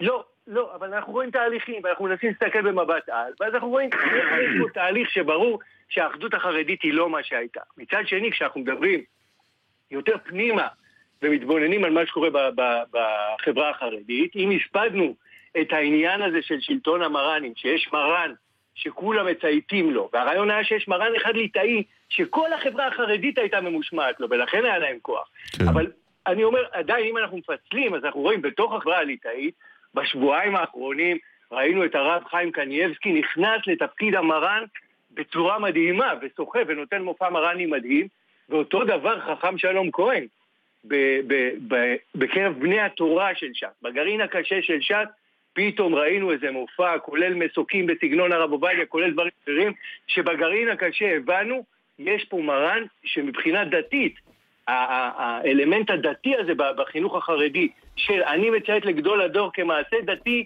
כמעט מתוק, כמעט שהם נהנים ממנו, זה נגמר. ראינו, בא לידי ביטוי גם ב... לא, זה ראינו את זה בא לידי ביטוי בגושים. בגושים, כן. הגוש- בתוך הגוש של, אבל של, הוא- של הליטאים. אבל אולי זה החריג שמעיד על ה- כן. כן. כן. אה, יגאל גואטה, מה שאני לקחתי מהבחירות, תגיד אם אתה מסכים לטענה, זה, זה לא שהציות אה, הוא ירד, אלא מספר האנשים שיש לציית להם עלה. זאת אומרת, כבר אין שניים או שלושה רבנים חשובים, יש עשרים. קודם כל אני רוצה לומר שלא הציות עלה, אלא הציוץ עלה, כולם מצייצים. אבל, אבל... יש לך בעיה עם זה, אני מבין, היום- יגאל גואטה. לא, מצוין. היום כל ילד הוא מצייץ, כל ילד הוא דעת תורה בפני עצמו, וכל ילד יודע להגיד מה שהוא רוצה. אבל אה, אה, מה שקורה כרגע... זה שאנשים, גם ביהדות החרדית, דרך אגב, אני לא מתרשם מי יודע מה מההצלחה של דרעי וגפני. למה? כי זה, בגלל שזה יותר האויב של האויב שלי, חבר שלי. נו, גם זה בפוליטיקה עובד. אבל, אבל, בסדר, אבל זה לא, זה לא משהו, אה, זה לא אידיאולוגיה, אוקיי? זה, זה שאתה אומר, האויב של האויב שלי, חבר שלי, זה טוב... אה, כן, אבל זמני. משה אבל ליאון נתמך על ידי, שעדיין- נתמך, משה ליאון נתמך בסופו של דבר בירושלים. הוא עצמו לא הצליח להכניס חבר מועצה אחד, אחד למועצת העיר, וללא התמיכה החיצונית הזו והסגירה שלו עם מי שהוא סגר, הוא לא היה מגיע לסיבוב השני. גם את זה צריך לדעת לעשות. אתה פשוט, אתה פשוט מחזק את מה שאני אומר. מצביעים לאדם שבעצם הוא בעצמו לא מסוגל להביא אפילו מנדט, אבל כל מיני אה, אה, סגירות של דילים כאלה ואחרים אה, אה, מביאים את התוצאה. עכשיו, היהדות החרדית צריכה לעשות חשבון נפש מסיבה פשוטה. אני, אני מסתכל קצת יותר רחוק ולא מתלהב מהלכאורה הצלחה של דגל או ש"ס או משהו כזה. מכיוון שיותר ויותר אנשים עושים דין לעצמם, ואתה רואה, תראה את בית שמש. אין לי ספק, אתה יודע, כשליצמן אומר, זה לא מופרך שנתמוך בעליזה בלוך. אתה מבין מה, מה, מה בעצם הוא עושה? נכון. מצד אחד... אבל- אבל- אבל כל הנה ההוכחה. שצריך לשמוע לרבנים ולמרן. נכון. ופתאום אתה פתאום אני- את זה, ואז אתה לא מבין... אז רגע, אבל אני אנשים רוצה- לא טובים למרן. כיוון אבל, הנה, את- אבל, אבל הנה הדוגמה, ההוכחה. זאת אומרת שהבחירה בבלוך, לפי מה שאתה אומר, היא לא תוצאה של משהו שצומח מהקרקע באופן אה, חופשי ובריא, אלא פשוט נקמה של אה, שבט ההוטו בטוצי. כן, אבל אם טוב, אתה זה עובד קצת, אה, בנקמה, קצת, אה, ציבור הקבלה בעייתית. ציבור גדול שלך לא שומע לרב שלך, אל תתפלא. כי כשאתה עובד מנקמות, אל תבקש מהציבור שלך מחר לשמוע לגדולי תורה. כן, אני רוצה, כיוון שהזכרת, אה, יגאל גואטה, את עליזה בלוך, ואני שאלתי קודם את עמית והוא קצת רצה לנפנף אותי, אבישע בן חיים, העובדה שחרדים כאן תומכים במועמדות נשים, היא אה, סנונית המבשרת את בוא האביב, גם אם האביב אה, יארך זמן עד שיגיע? החרדים יגידו לך לא. אני שואל אותך. הבית. כן, אבל, אבל אני רוצה להגיד, אבל בסופו של דבר אנחנו יודעים שמדובר בתהליכים שמחלחלים. כלומר, בסופו של דבר כשאתה מצביע לאישה, ואתה רוקד סביב אישה, ואתה שמח בניצחונה של אישה, הרעיון הזה שיש שוויון לנשים ושנשים יכולות להיות שוות זכויות, הוא מחלחל לתוכך, ואנחנו רואים כל הזמן חדירה של ערכים אה, אה, אה, דמוקרטיים לתוך החברה החרדית, שזה מתחבר לדברים שעמית אמר קודם, ש, שהחרדים אומרים, עדיין מצייתים למנהיגים, רק שמספר המנהיגים עלה. ופה צריך להגיד, קודם כל, שני דברים. אחד, אה, אה, לא רק מצייתים למנהיגים, לבלוך הצביעו אה, חרדים, למרות שאף רב לא אמר להצביע לה, זה דבר חשוב. והדבר השני, התפיסה החרדית היא לא דמוקרטית. חרדים שאומרים, וואי, איזה יופי, יש אצלנו תהליכי דמוקרטיזציה, אומרים משהו הפוך לחרדיות. בוודאי שנגיד אם אני לוקח מנהיג מסוג המנהיגים המכוננים, אוקיי, מכונני העצמאות, כמו הרב עובדיה. הרב עובדיה לא אמר כל אחד יקשיב לרב, לרב שלו, מה פתאום? הרב עובדיה אמר, אני רוצה שיטת ממשל של מרן אחד, כדי שיהיה לי שכולם יקשיבו לי. ריכוזי, אחרת אנחנו מתפרקים. עכשיו, ככה זה כל מנהיגים מכונני עצמאות, ככה, די- ככה זה עצמאות מדינית או לאומית או קבוצתית, ככה זה בן גוריון, ככה זה הרב שך. ככה זה הרב עובדיה, שהיו מאוד חסרי סובלנות כלפי כל ניסיון כזה להגיד, טוב, אני, יש לי מנהיג שלי ואני מציית לו. מה פתאום, אם כל אחד מציית לכל אחד... ועל זה בדיוק היהדות החרדית צריכה לעשות חשבון התפרקות. נפש. היהדות החרדית בדיוק בנושא הזה צריכה לעשות חשבון נפש, כי היום קמים כל מיני רבנים מקומיים, אפילו רבני שכונות, רבני קהילות, אני לא רוצה להזכיר שמות, אבל כל מיני רבנים שפתאום אתה מסתכל, הרב הזה, יש לו מאה אלף עוקבים בפייסבוק. אנשים חילוניים בכלל שבאים לשיעורים שלו ומסורתיים וכל מיני, ופתאום הם אומרים מה שהוא יגיד לי אני אעשה. לכן זה, זה צריך מאוד מאוד להיזהר עם הדבר הזה, כי ברגע שאתה נותן דוגמה שאתה בעצם לא עושה משהו שגדולי תורה, הרי אף אחד לא באמת חושב שגדולי תורה אמרו לתמוך בעליזה בלוך, בסדר? כן. אבל אם אתה מנסה לצייר את זה כביכול זה משהו שהוא לגיטימי, אז אל תתפלא שמחר כן, כל זה רב. מקומי או רב שיש לו אה, אלפיים מאמינים, פתאום הם מחליטים להקשיב לו ולא לגדולי תורה. שאלה אחידה לסיום, בעוד עשר שנים מהיום נעשה fast forward, איך אה, תראה הפוליטיקה החרדית לאור המגמות שאנחנו רואים? יגאל גואטה. אה, פחות או יותר אותו דבר, עם קצת זעזועים באמצע, אבל ה- הפלוס של פחות או היהדות יותר אותו החרדית- דבר, כבר דכדכת אותנו. הפלוס של היהדות החרדית הפוליטית, שכשהיא רואה שהספינה מזדעזעת, היא חוזרת לעצמה. אבל אה, אה, יש קצת שוני שאתם צריכים להבדיל בין המפלגות האשכנזיות למפלגות, למפלגת ש"ס. בש"ס גם אה, מה שנקרא חולצות כחולות מרגישים בבית. יגאל- אבישי? ביהדות התורה ובדגל התורה ובאגודת ישראל הם לא מרגישים בבית ולכן שם היו תזוזות. דוקטור. אני נאמן ל- לתיאוריית ההתפרקות שלי, אני חושב שתהליך החילון יימשך ותהליך ההיחלשות של החברה החרדית יימשך ואנחנו נראה את זה, אנחנו רואים כבר עכשיו, כשרואים אתה מדבר על, זה, על ההתנהלות של החרדים במערכת הפוליטית, רואים שהיא יותר ויותר מסורבלת, כן. שיותר ויותר קשה להם ואנחנו רואים כבר... אבישי, מה יש עוד להיחלש, תגיד לי? מומנטום, מומנטום הצמיחה... אבישי, מאיפה אפשר עוד להיחלש? זה- היה, רק שנייה. היה מומנטום צמיחה אדיר של החברה החרדית במכפלות שלא יאומנו במשך 30 שנה. כן. אנחנו רואים את, החסימה, את, ה, את הבלימה שלו. אפשר לראות את זה אגב אפילו בנתונים על מספר הילדים בבתי הספר. אני אתן את זה רק במשפט אחד. ב-1998 מספר התלמידים בבתי הספר היסודיים החרדיים היה 13 אחוז. ב-2008, עשר שנים אחר כך הוא היה 23 אחוז. התחזית לשנה האחרונה, 2018, הייתה שהם יעלו ל-33 אחוז. בפועל העלייה בעשר השנים הייתה רק אחוז אחד. אה, כן? 23 אה, אחוז. אוקיי. 24 אחוז. מעניין. משהו שאנחנו לא ערים לו מבחינת הצמיחה של החרדים. אנחנו נעצור כאן את הדיון המעניין הזה, ועדיין נחזור אליו עוד בעתיד. יגאל גואטה, לשעבר ח"כ מש"ס, היום שדרן רשת ב', ודוקטור אבישי בן חיים, פרשן תודה חרדים ערוץ לשניכם. 10. תודה רבה. תודה. אחרי החסויות התשדירים תהיה כאן נכדה וסבא שלה. הנכדה היא ראש המועצה האזורית גזר, וסבא שלה היה שר החינוך. מיד. אתם מאזינים לגלי צה"ל.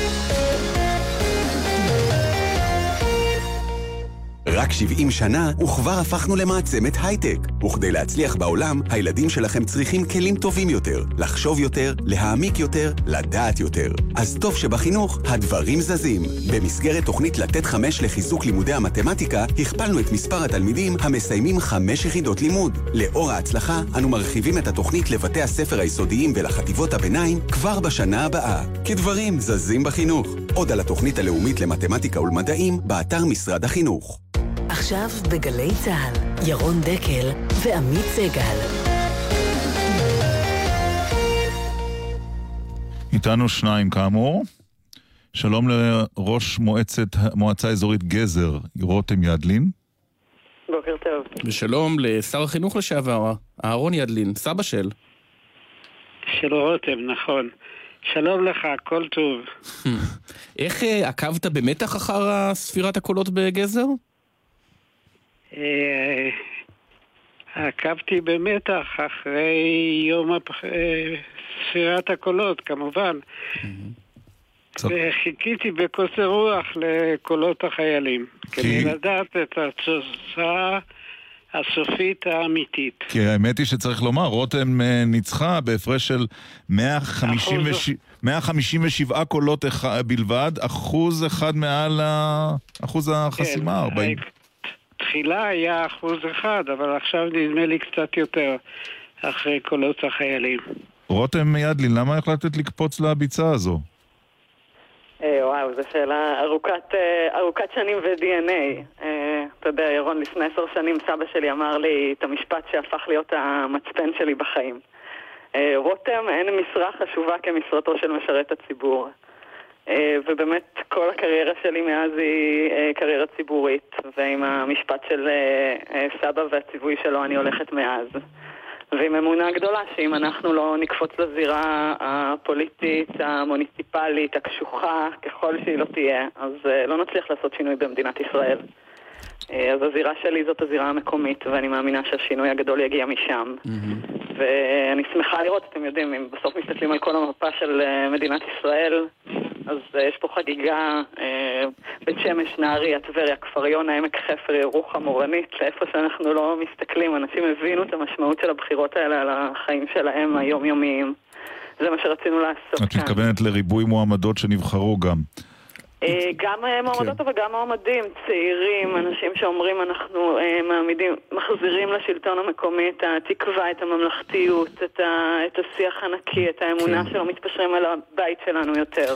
כן, למרות שזה דרכו של עולם פשוט, שהמבוגרים הולכים והצעירים אה, מנצחים אותם. זה, זה, זה, גם המבוגרים היו פעם צעירים. הש, השאלה היא האם אה, התייעצת עם אה, סבא ועם אבא עמוס לפני שהחלטת אה, להתמודד. בוודאי. ו... שאלה. ושניהם היו בעד? כולה, כולה, הם יודעים שזה, שזה, שזה מבפנים, זאת אומרת, זה הערכים שגדלתי עליהם בבית, אמ, שיש במקום שאין אנשים תהיה איש, לקפוץ למים, לא לפחד. כן.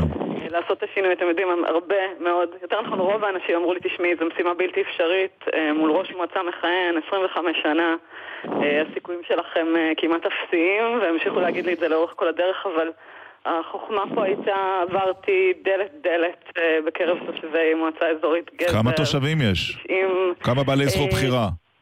בעלי זכות בחירה 19,250. אה, לא מעט. לא מעט. אה, ניסיתי להגיע לכמה שיותר בשנה הזאת, זו בעצם הייתה החלטה ששנה אני מתרכזת רק בזה. אגב, זה היה הטיפ של סבא, תגיעי לכמה שיותר אנשים באופן אישי. תסתכלי להם בעיניים, הם יראו אותך, את תראי אותם, אה, וזאת תהיה הדרך אה, לניצחון. ובזמן זה הזה גם 157. עבדת? עבדת או שהתפנית? ב- בזמן הזה של השנה גם גם התפרנסת? או שזו היה מבוקר עד ערב הדבר שעשית? זה היה מבוקר עד ערב הדבר שעשיתי. וואו. אה, אהרון ידלין, אתה יכול לספר לנו משהו מעניין על הנכדה שלך? אה, כן, אני יכול לומר שהיא אה, רכשה ניסיון ציבורי חשוב שנותן לה את הבסיס להצלחה בתפקיד שהיא זכתה בו בצדק אה, בבחירות. לא, אני התכוונתי למשהו אישי על- על- עליה כנכדה. תראה, אה, יש לה שילוב של גישה אינטלקטואלית וגישה רגשית. וזה מה, חשוב, מה שחשוב לאיש ציבור, שהוא יודע לחשוב ולהכין תוכניות מסודרות, אבל הוא ניגש לפעילות הציבורית תמיד בהתרגשות, ב... בהתלהבות. אני הייתי אומר שהפעולה הציבורית היא מצד אחד שליחות בשם רעיון, בש...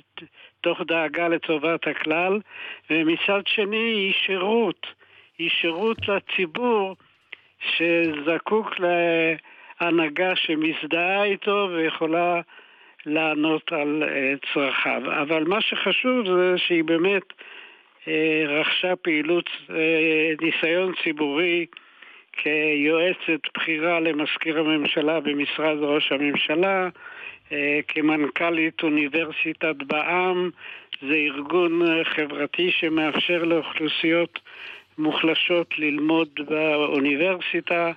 היא הייתה דירקטורית במחלקת לוינסקי לחינוך. כן. וכל הדברים האלה אה, מאפשרים לה באמת אולי לפתח במיוחד, אם כי לא רק, כן. את מערכת החינוך למערכת מופת אה, בארץ כולה. וצריך להגיד שהיא חברמנית. מצד אחד למדה והיא עורכת דין, מצד שני היא הקימה משפחה עם אה, ילדים, ומצד שלישי הייתה גם פעילה באמת אה, כן. בחיים, בחיים הציבוריים. אז הכל, הצירוף הזה מוכיח על יכולתה שהיא לא רק, מה- לא רק מדברת, אלא היא גם מסוגלת לעשות. רותם, כמה זה עלה לך בהשקעה כספית עצמית? אני לא חושבת שזו השאלה החשובה. אני יכולה להגיד לך לדוגמה שאת עיקר, אה, חלק משמעותי מתוך הקמפיין, עשיתי קמפיין גיוס המונים. פניתי לאנשים ואמרתי להם, תשמעו, אה, הדסטארט צריך כזה? אתם מאמינים באמת במשהו, והתרומות הגיעו אה, גם מתוך תושבי מועצה אזורית גזר ברמה של, אתם יודעים, 50 שקלים, 100 שקלים, 250 שקלים, אבל גם מכל הארץ מאנשים שחיפשו טוב. להגיד, אוקיי, אנחנו מאחורייך, אנחנו דוחפים שינוי. אבא עמוס גם בדרך לפוליטיקה? הוא כבר היה מהמועמד. הוא היה. מועמד, אבל... אה, לא הסתייע. ואתם צריכים לשאול אותו. נשאל אותו. תודה רבה לשניכם. רותם ידלין, ראש המועצה האזורית גזר, ואהרון ידלין, לשעבר שר החינוך, סבא של רותם. תודה רבה. חתן פרס ישראל, צריך לומר. תודה רבה לך, כל טוב. להתראות. ונמצא איתנו עכשיו, על הקו, ובזאת נסיים את העיסוק בבחירות המקומיות. עד עד ל- 13, לא, 2023. עד 13 בנובמבר, אה, עוד נכון. שבועיים, אנחנו. נעסוק בזה בהרחבה, יש לי חדשות בשבילך. נמצא איתנו ראש המועצה הצעיר בארץ. בדקת? כן, קוראים לו עודד הלפרין, הוא בן 29, והוא מדבר עלינו עכשיו מכפר תבור. בוקר טוב עודד. בוקר טוב עמית וירון, כבוד גדול. מימנת את הבחירות מהמענק של החיילים המשוחררים? אני, אנחנו פה במועצה יחסית קטנה, ובאמת, כמו שאמרה המרואיינת הקודמת, העבודה היא בעיקר אה, ברגליים, אז זה לא היה ככה... זה שאל אותך עמית הקשיש, אתה יודע. כן, ברור. כן. תגיד, אבל, אבל, אבל ב- מתי גומלת בליבו של אדם בן 20 ומשהו החלטה להתמודד לראשות המועצה? בדרך כלל צעירים, המטרה שלהם היא ללכת לעיר הגדולה. או לעשות עסקים, או לרכוש מקצוע... אז אני נולדתי, נולדתי וגדלתי פה בכפר תבור, ולפני שש שנים אכן התחלתי את האקדמיה ועברתי לעיר הגדולה. וככה ליבי לא אפשר לי לעזוב את האזור ואת הכפר שגדלתי פה. מה למדת באקדמיה? תבור. עשיתי תואר ראשון במנהל עסקים במרכז הבינתחומי ותואר שני במדיניות ציבורית בתל אביב. אהה. ולפני חמש שנים אה, חזרתי לכפר תבור והקמתי פה סיעה של צעירים בבחירות הקודמות, שזכתה ב-32% מהקולות, ומאז אני חמש שנים... כלומר, כשהיית בן 20, 24 כבר היית פעיל אה, במועצה. הייתי סגן וממלא מקום אה, ראש המועצה, כן. וואו, זה גיל מאוד צעיר להתחיל פוליטיקה כזו. איך ראש- ראש המועצה כן. היוצא- ראש המועצה היוצא יוסי דולת, הוא נבחר לראשונה, אני הייתי בן ארבע. אהה. אה, ואתה זוכר את יום הבחירה הזה, הגננת ריכזה אתכם בדיוק. ונופפתם עם דגלונים לראש המועצה הנבחר. תגיד, אבל... אבל... כן. לא, זה נאמר בהומור. ברור, כן. אבל כשאתה מתמודד, אז איך, איך הדינמיקה של בחירות למקום אה, קטן, אה, כמו כפר תבור? פשוט עוברים מדלת לדלת? אין, אה, מן הסתם אין תשדירים בטלוויזיה. אה, אין תשדירים בטלוויזיה, הרשתות החברתיות אה, שיחקו תפקיד משמעותי, ובאמת הרבה מאוד חוגי בית, עשרות חוגי בית, ערב ערב, שבוע אחרי שבוע, ובאמת הרבה שיחק פה הנדבך האישי. בסוף זה יישוב קטן, ויש ככה משפחתולוגיה, והכפר כבר אה, בין אה, 117 שנים, אז יש פה היסטוריה ארוכה ארוכה שגם אה, באה לידי ביטוי בבחירות. וכעת אה, הגיע הזמן להשאיר אותה מאחור ולצאת לדרך חדשה. כמה אנשים גרים בכפר תבור? היום גרים בכפר תבור אה, 4,500 תושבים. ואתם פתוחים לקלוט עוד? בונים עוד אה, שכונות בכפר תבור, או שאין עתודות כן, קרקעיות בתהליך, וזהו אה, זה? אנחנו בתהליך של אה, צמיחה די מואצת בשנים האחרונות. אנחנו גדלנו בחמש השנים האחרונות בסדר גודל של אה, 40 אחוזים, והמגמה הזו ממשיכה, על אף שלדעתי כעת צריך ככה טיפה למתן ולבסס את הדברים באמת אחרי ש... ראש הרשות היה, שהיה משמעותי מאוד, ובמשך 26 שנה מתחלף, אז ומה מבטיחים לתושבים בקמפיין? מה- מה בכפר תבור מבטיח מועמד בקמפיין שלו? שמה מה יקרה כשהוא ייבחר? אה, כמובן אה, נושא של השקעה בחינוך שהוא מאוד מאוד חשוב פה לתושבים וכל הנושא של הקהילה ושמירה על ה-DNA של המקום המדהים הזה ובסך הכל החיים פה טובים. יפה. אז אה, אה, בוא נגיד, יש לך אפילו 20 שנה ועדיין תוכל להיות אז ח"כ צעיר, אה, אחרי שהיית ראש מועצה. פניך לשם? פניי קודם כל אה, לכפר תבור אבל אה, בהחלט עוד אה, 15 שנה אנחנו עוד נהיה בתחילת הקריירה. בדיוק. עודד אלפרין, ראש מועצת כפר תבור, בן 29, תודה רבה לך. תודה רבה עמית וירון, המשך יום נעים. האמת היא שזה זה די מלהיב שאנשים צעירים ככה אכפת להם ורוצים לרוץ. אני חושב שמאיר שטרית היה ראש מועצה בגיל צעיר יותר.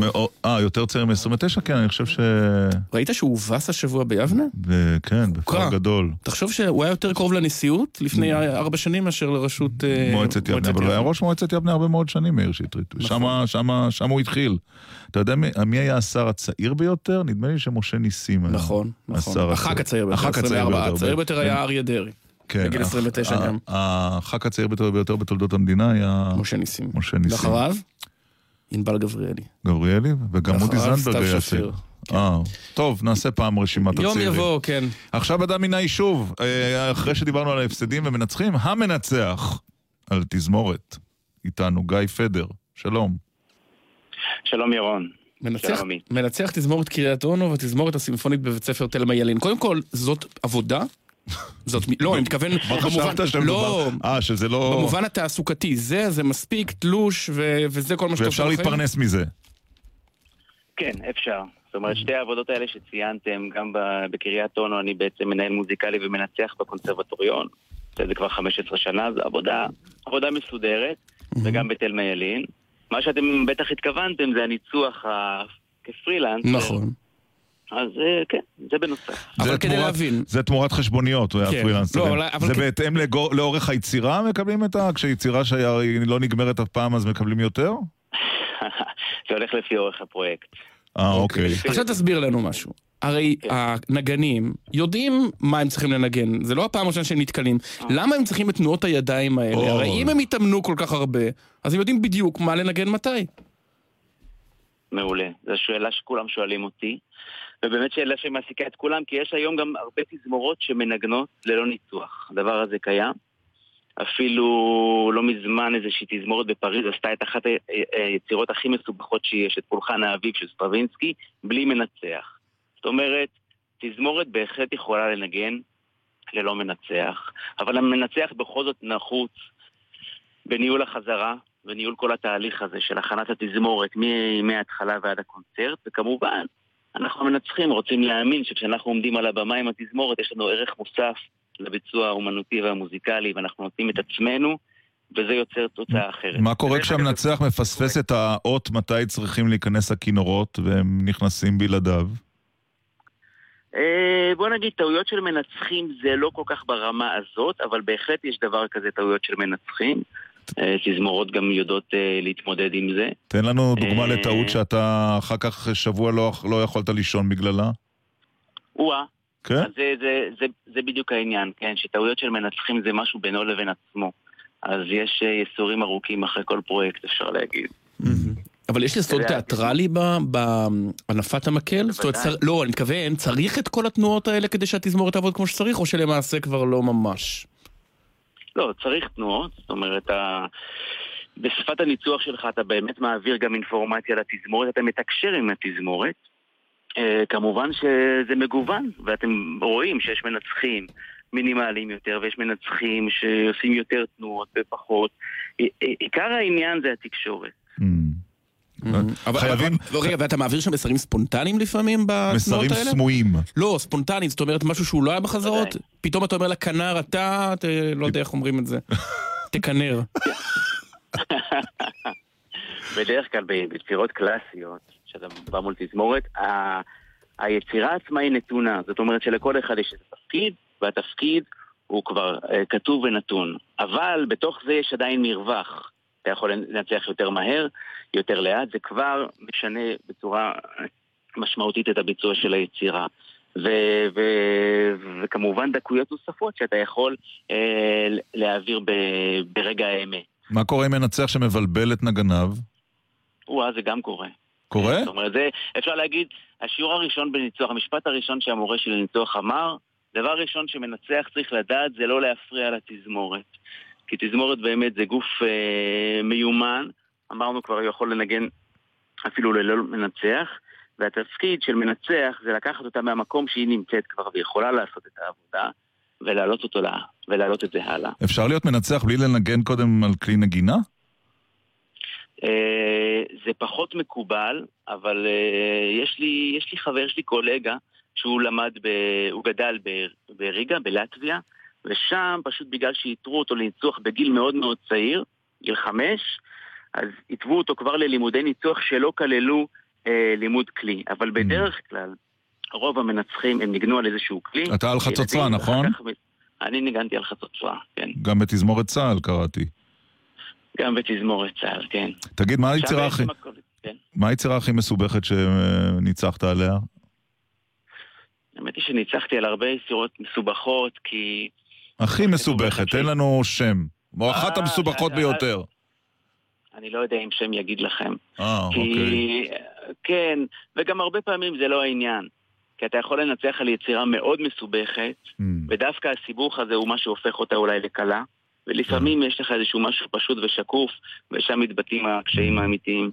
תזמורת הנוער, ש... תזמורת הקונסרבטוריון של קריית אונו עדיין אה, נחשבת כפי שהיה בזמנו, שאני אני בוגר קריית אונו והיה אהרון אלקלעי, זכרו לברכה. בוודאי, אני גם בוגר התזמורת. אה, אז הוא היה המנצח המיתולוגי וזה נחשבה לאחת התזמורות הבולטות בישראל, זה עדיין המצב? אני רוצה להאמין שכן. יפה.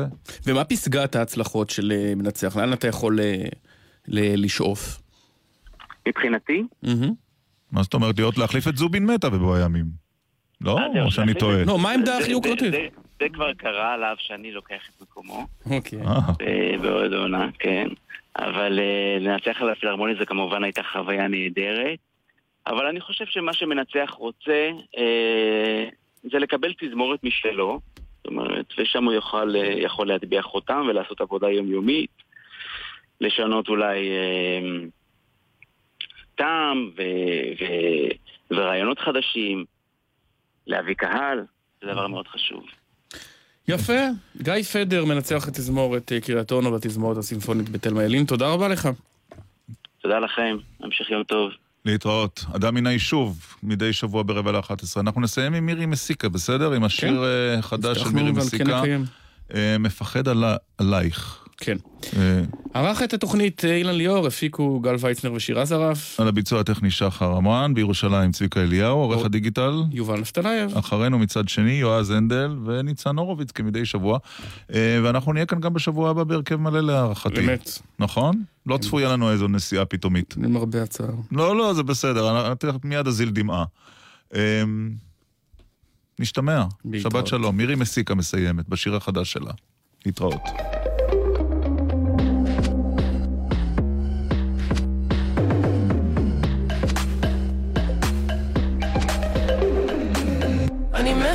מפחד עלייך, איך שאצא עם אור ראשון ולא אשמע ממך כל היום.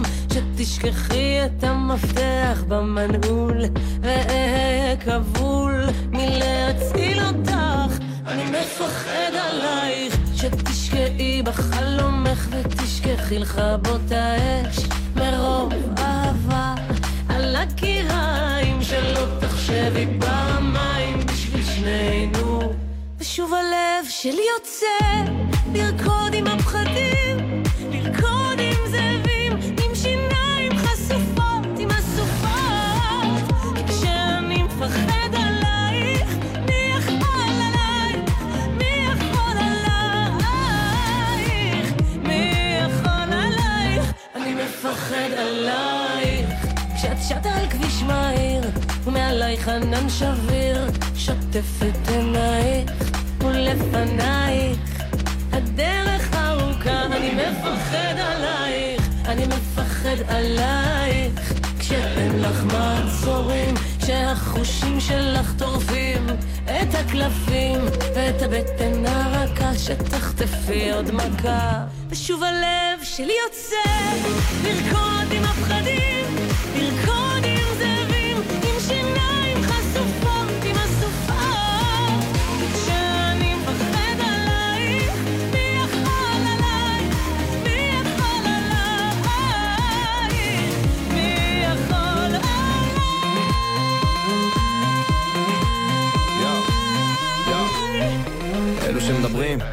לדבר עלייך, כי הם לא רואים כל מה שעובר עלייך, אין לך אלוהים, מי בדיוק שומר עלייך? למה? את תמיד רוצה את זה שלא חוזר אלייך? אני לא רואה לאן זה מוביל, נסחף איתך עמוק ואין מציל, נשרף מהמבט שלך, את מדליקה את הפתיל, שיעיף מכאן את כל הבעיות שלי על טיל, כי את שיט לא רגיל שמרים ומפיל, אז אם את לא בדיל, אין לי ראש להתחיל. לחפש את השביל השפוי שמוביל למקום שהנפש תוכל להכיל, רק שם אני מרגיש שאני חי, fuck, שוב אני מתלבט יותר מדי אם לטייל איתך בגבול שבין אסור ללא כדאי, או להשאיר את השריטות שלך לזה שאחריי, אבל קשה לי לדמיין את החיוך שלך בלעדיי, כי מי יזרום עם השטויות שלך ולא חשוב מתי, תסתכלי לי בעיניים כשאת מעליי ותגידי לי את מי, מי, מי, מי.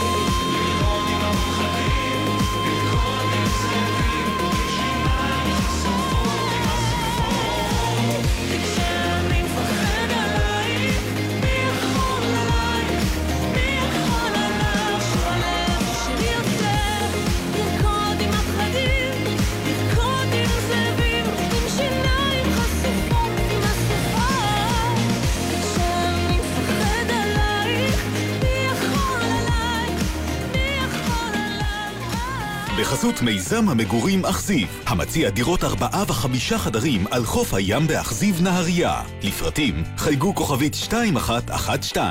בחסות ניסן, המזמינה אתכם לאירוע מכירות מ-2 עד 9 בנובמבר. גם הקשקאי, האקסטרל והמייקרה יהיו שם. כוכבית 5502. ניסן. אתם מאזינים לגלי צה"ל.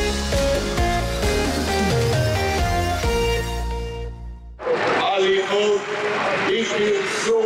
יסוד הדמוקרטיה הישראלית. יש לגנות אותה בתבונה, להוקיע אותה, לבודד אותה. זו לא דרכה של מדינת ישראל. 23 שנה לרצח ראש הממשלה יצחק רבין. המוזיאון הישראלי פותח את שעריו לקהל חינם מ-21 באוקטובר עד 4 בנובמבר. להזמנות כוכבית 4585. ב-1 בנובמבר חובה להדליק אורות ביום בדרכים בין-עירוניות. נהגי אופנועים, מוניות, משאיות ואוטובוסים חייבים להדליק אורות ביום גם בדרכים עירוניות. נלחמים על החיים עם הרלב"ד, הרשות הלאומית לבטיחות בדרכים.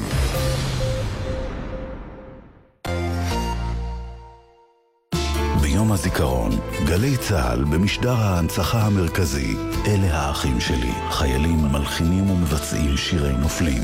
מה נשאר עוד שעל הילדה?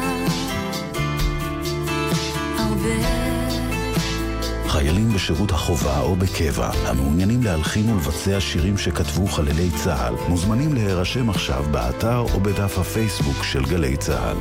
ההרשמה נסגרת ב-10 בנובמבר.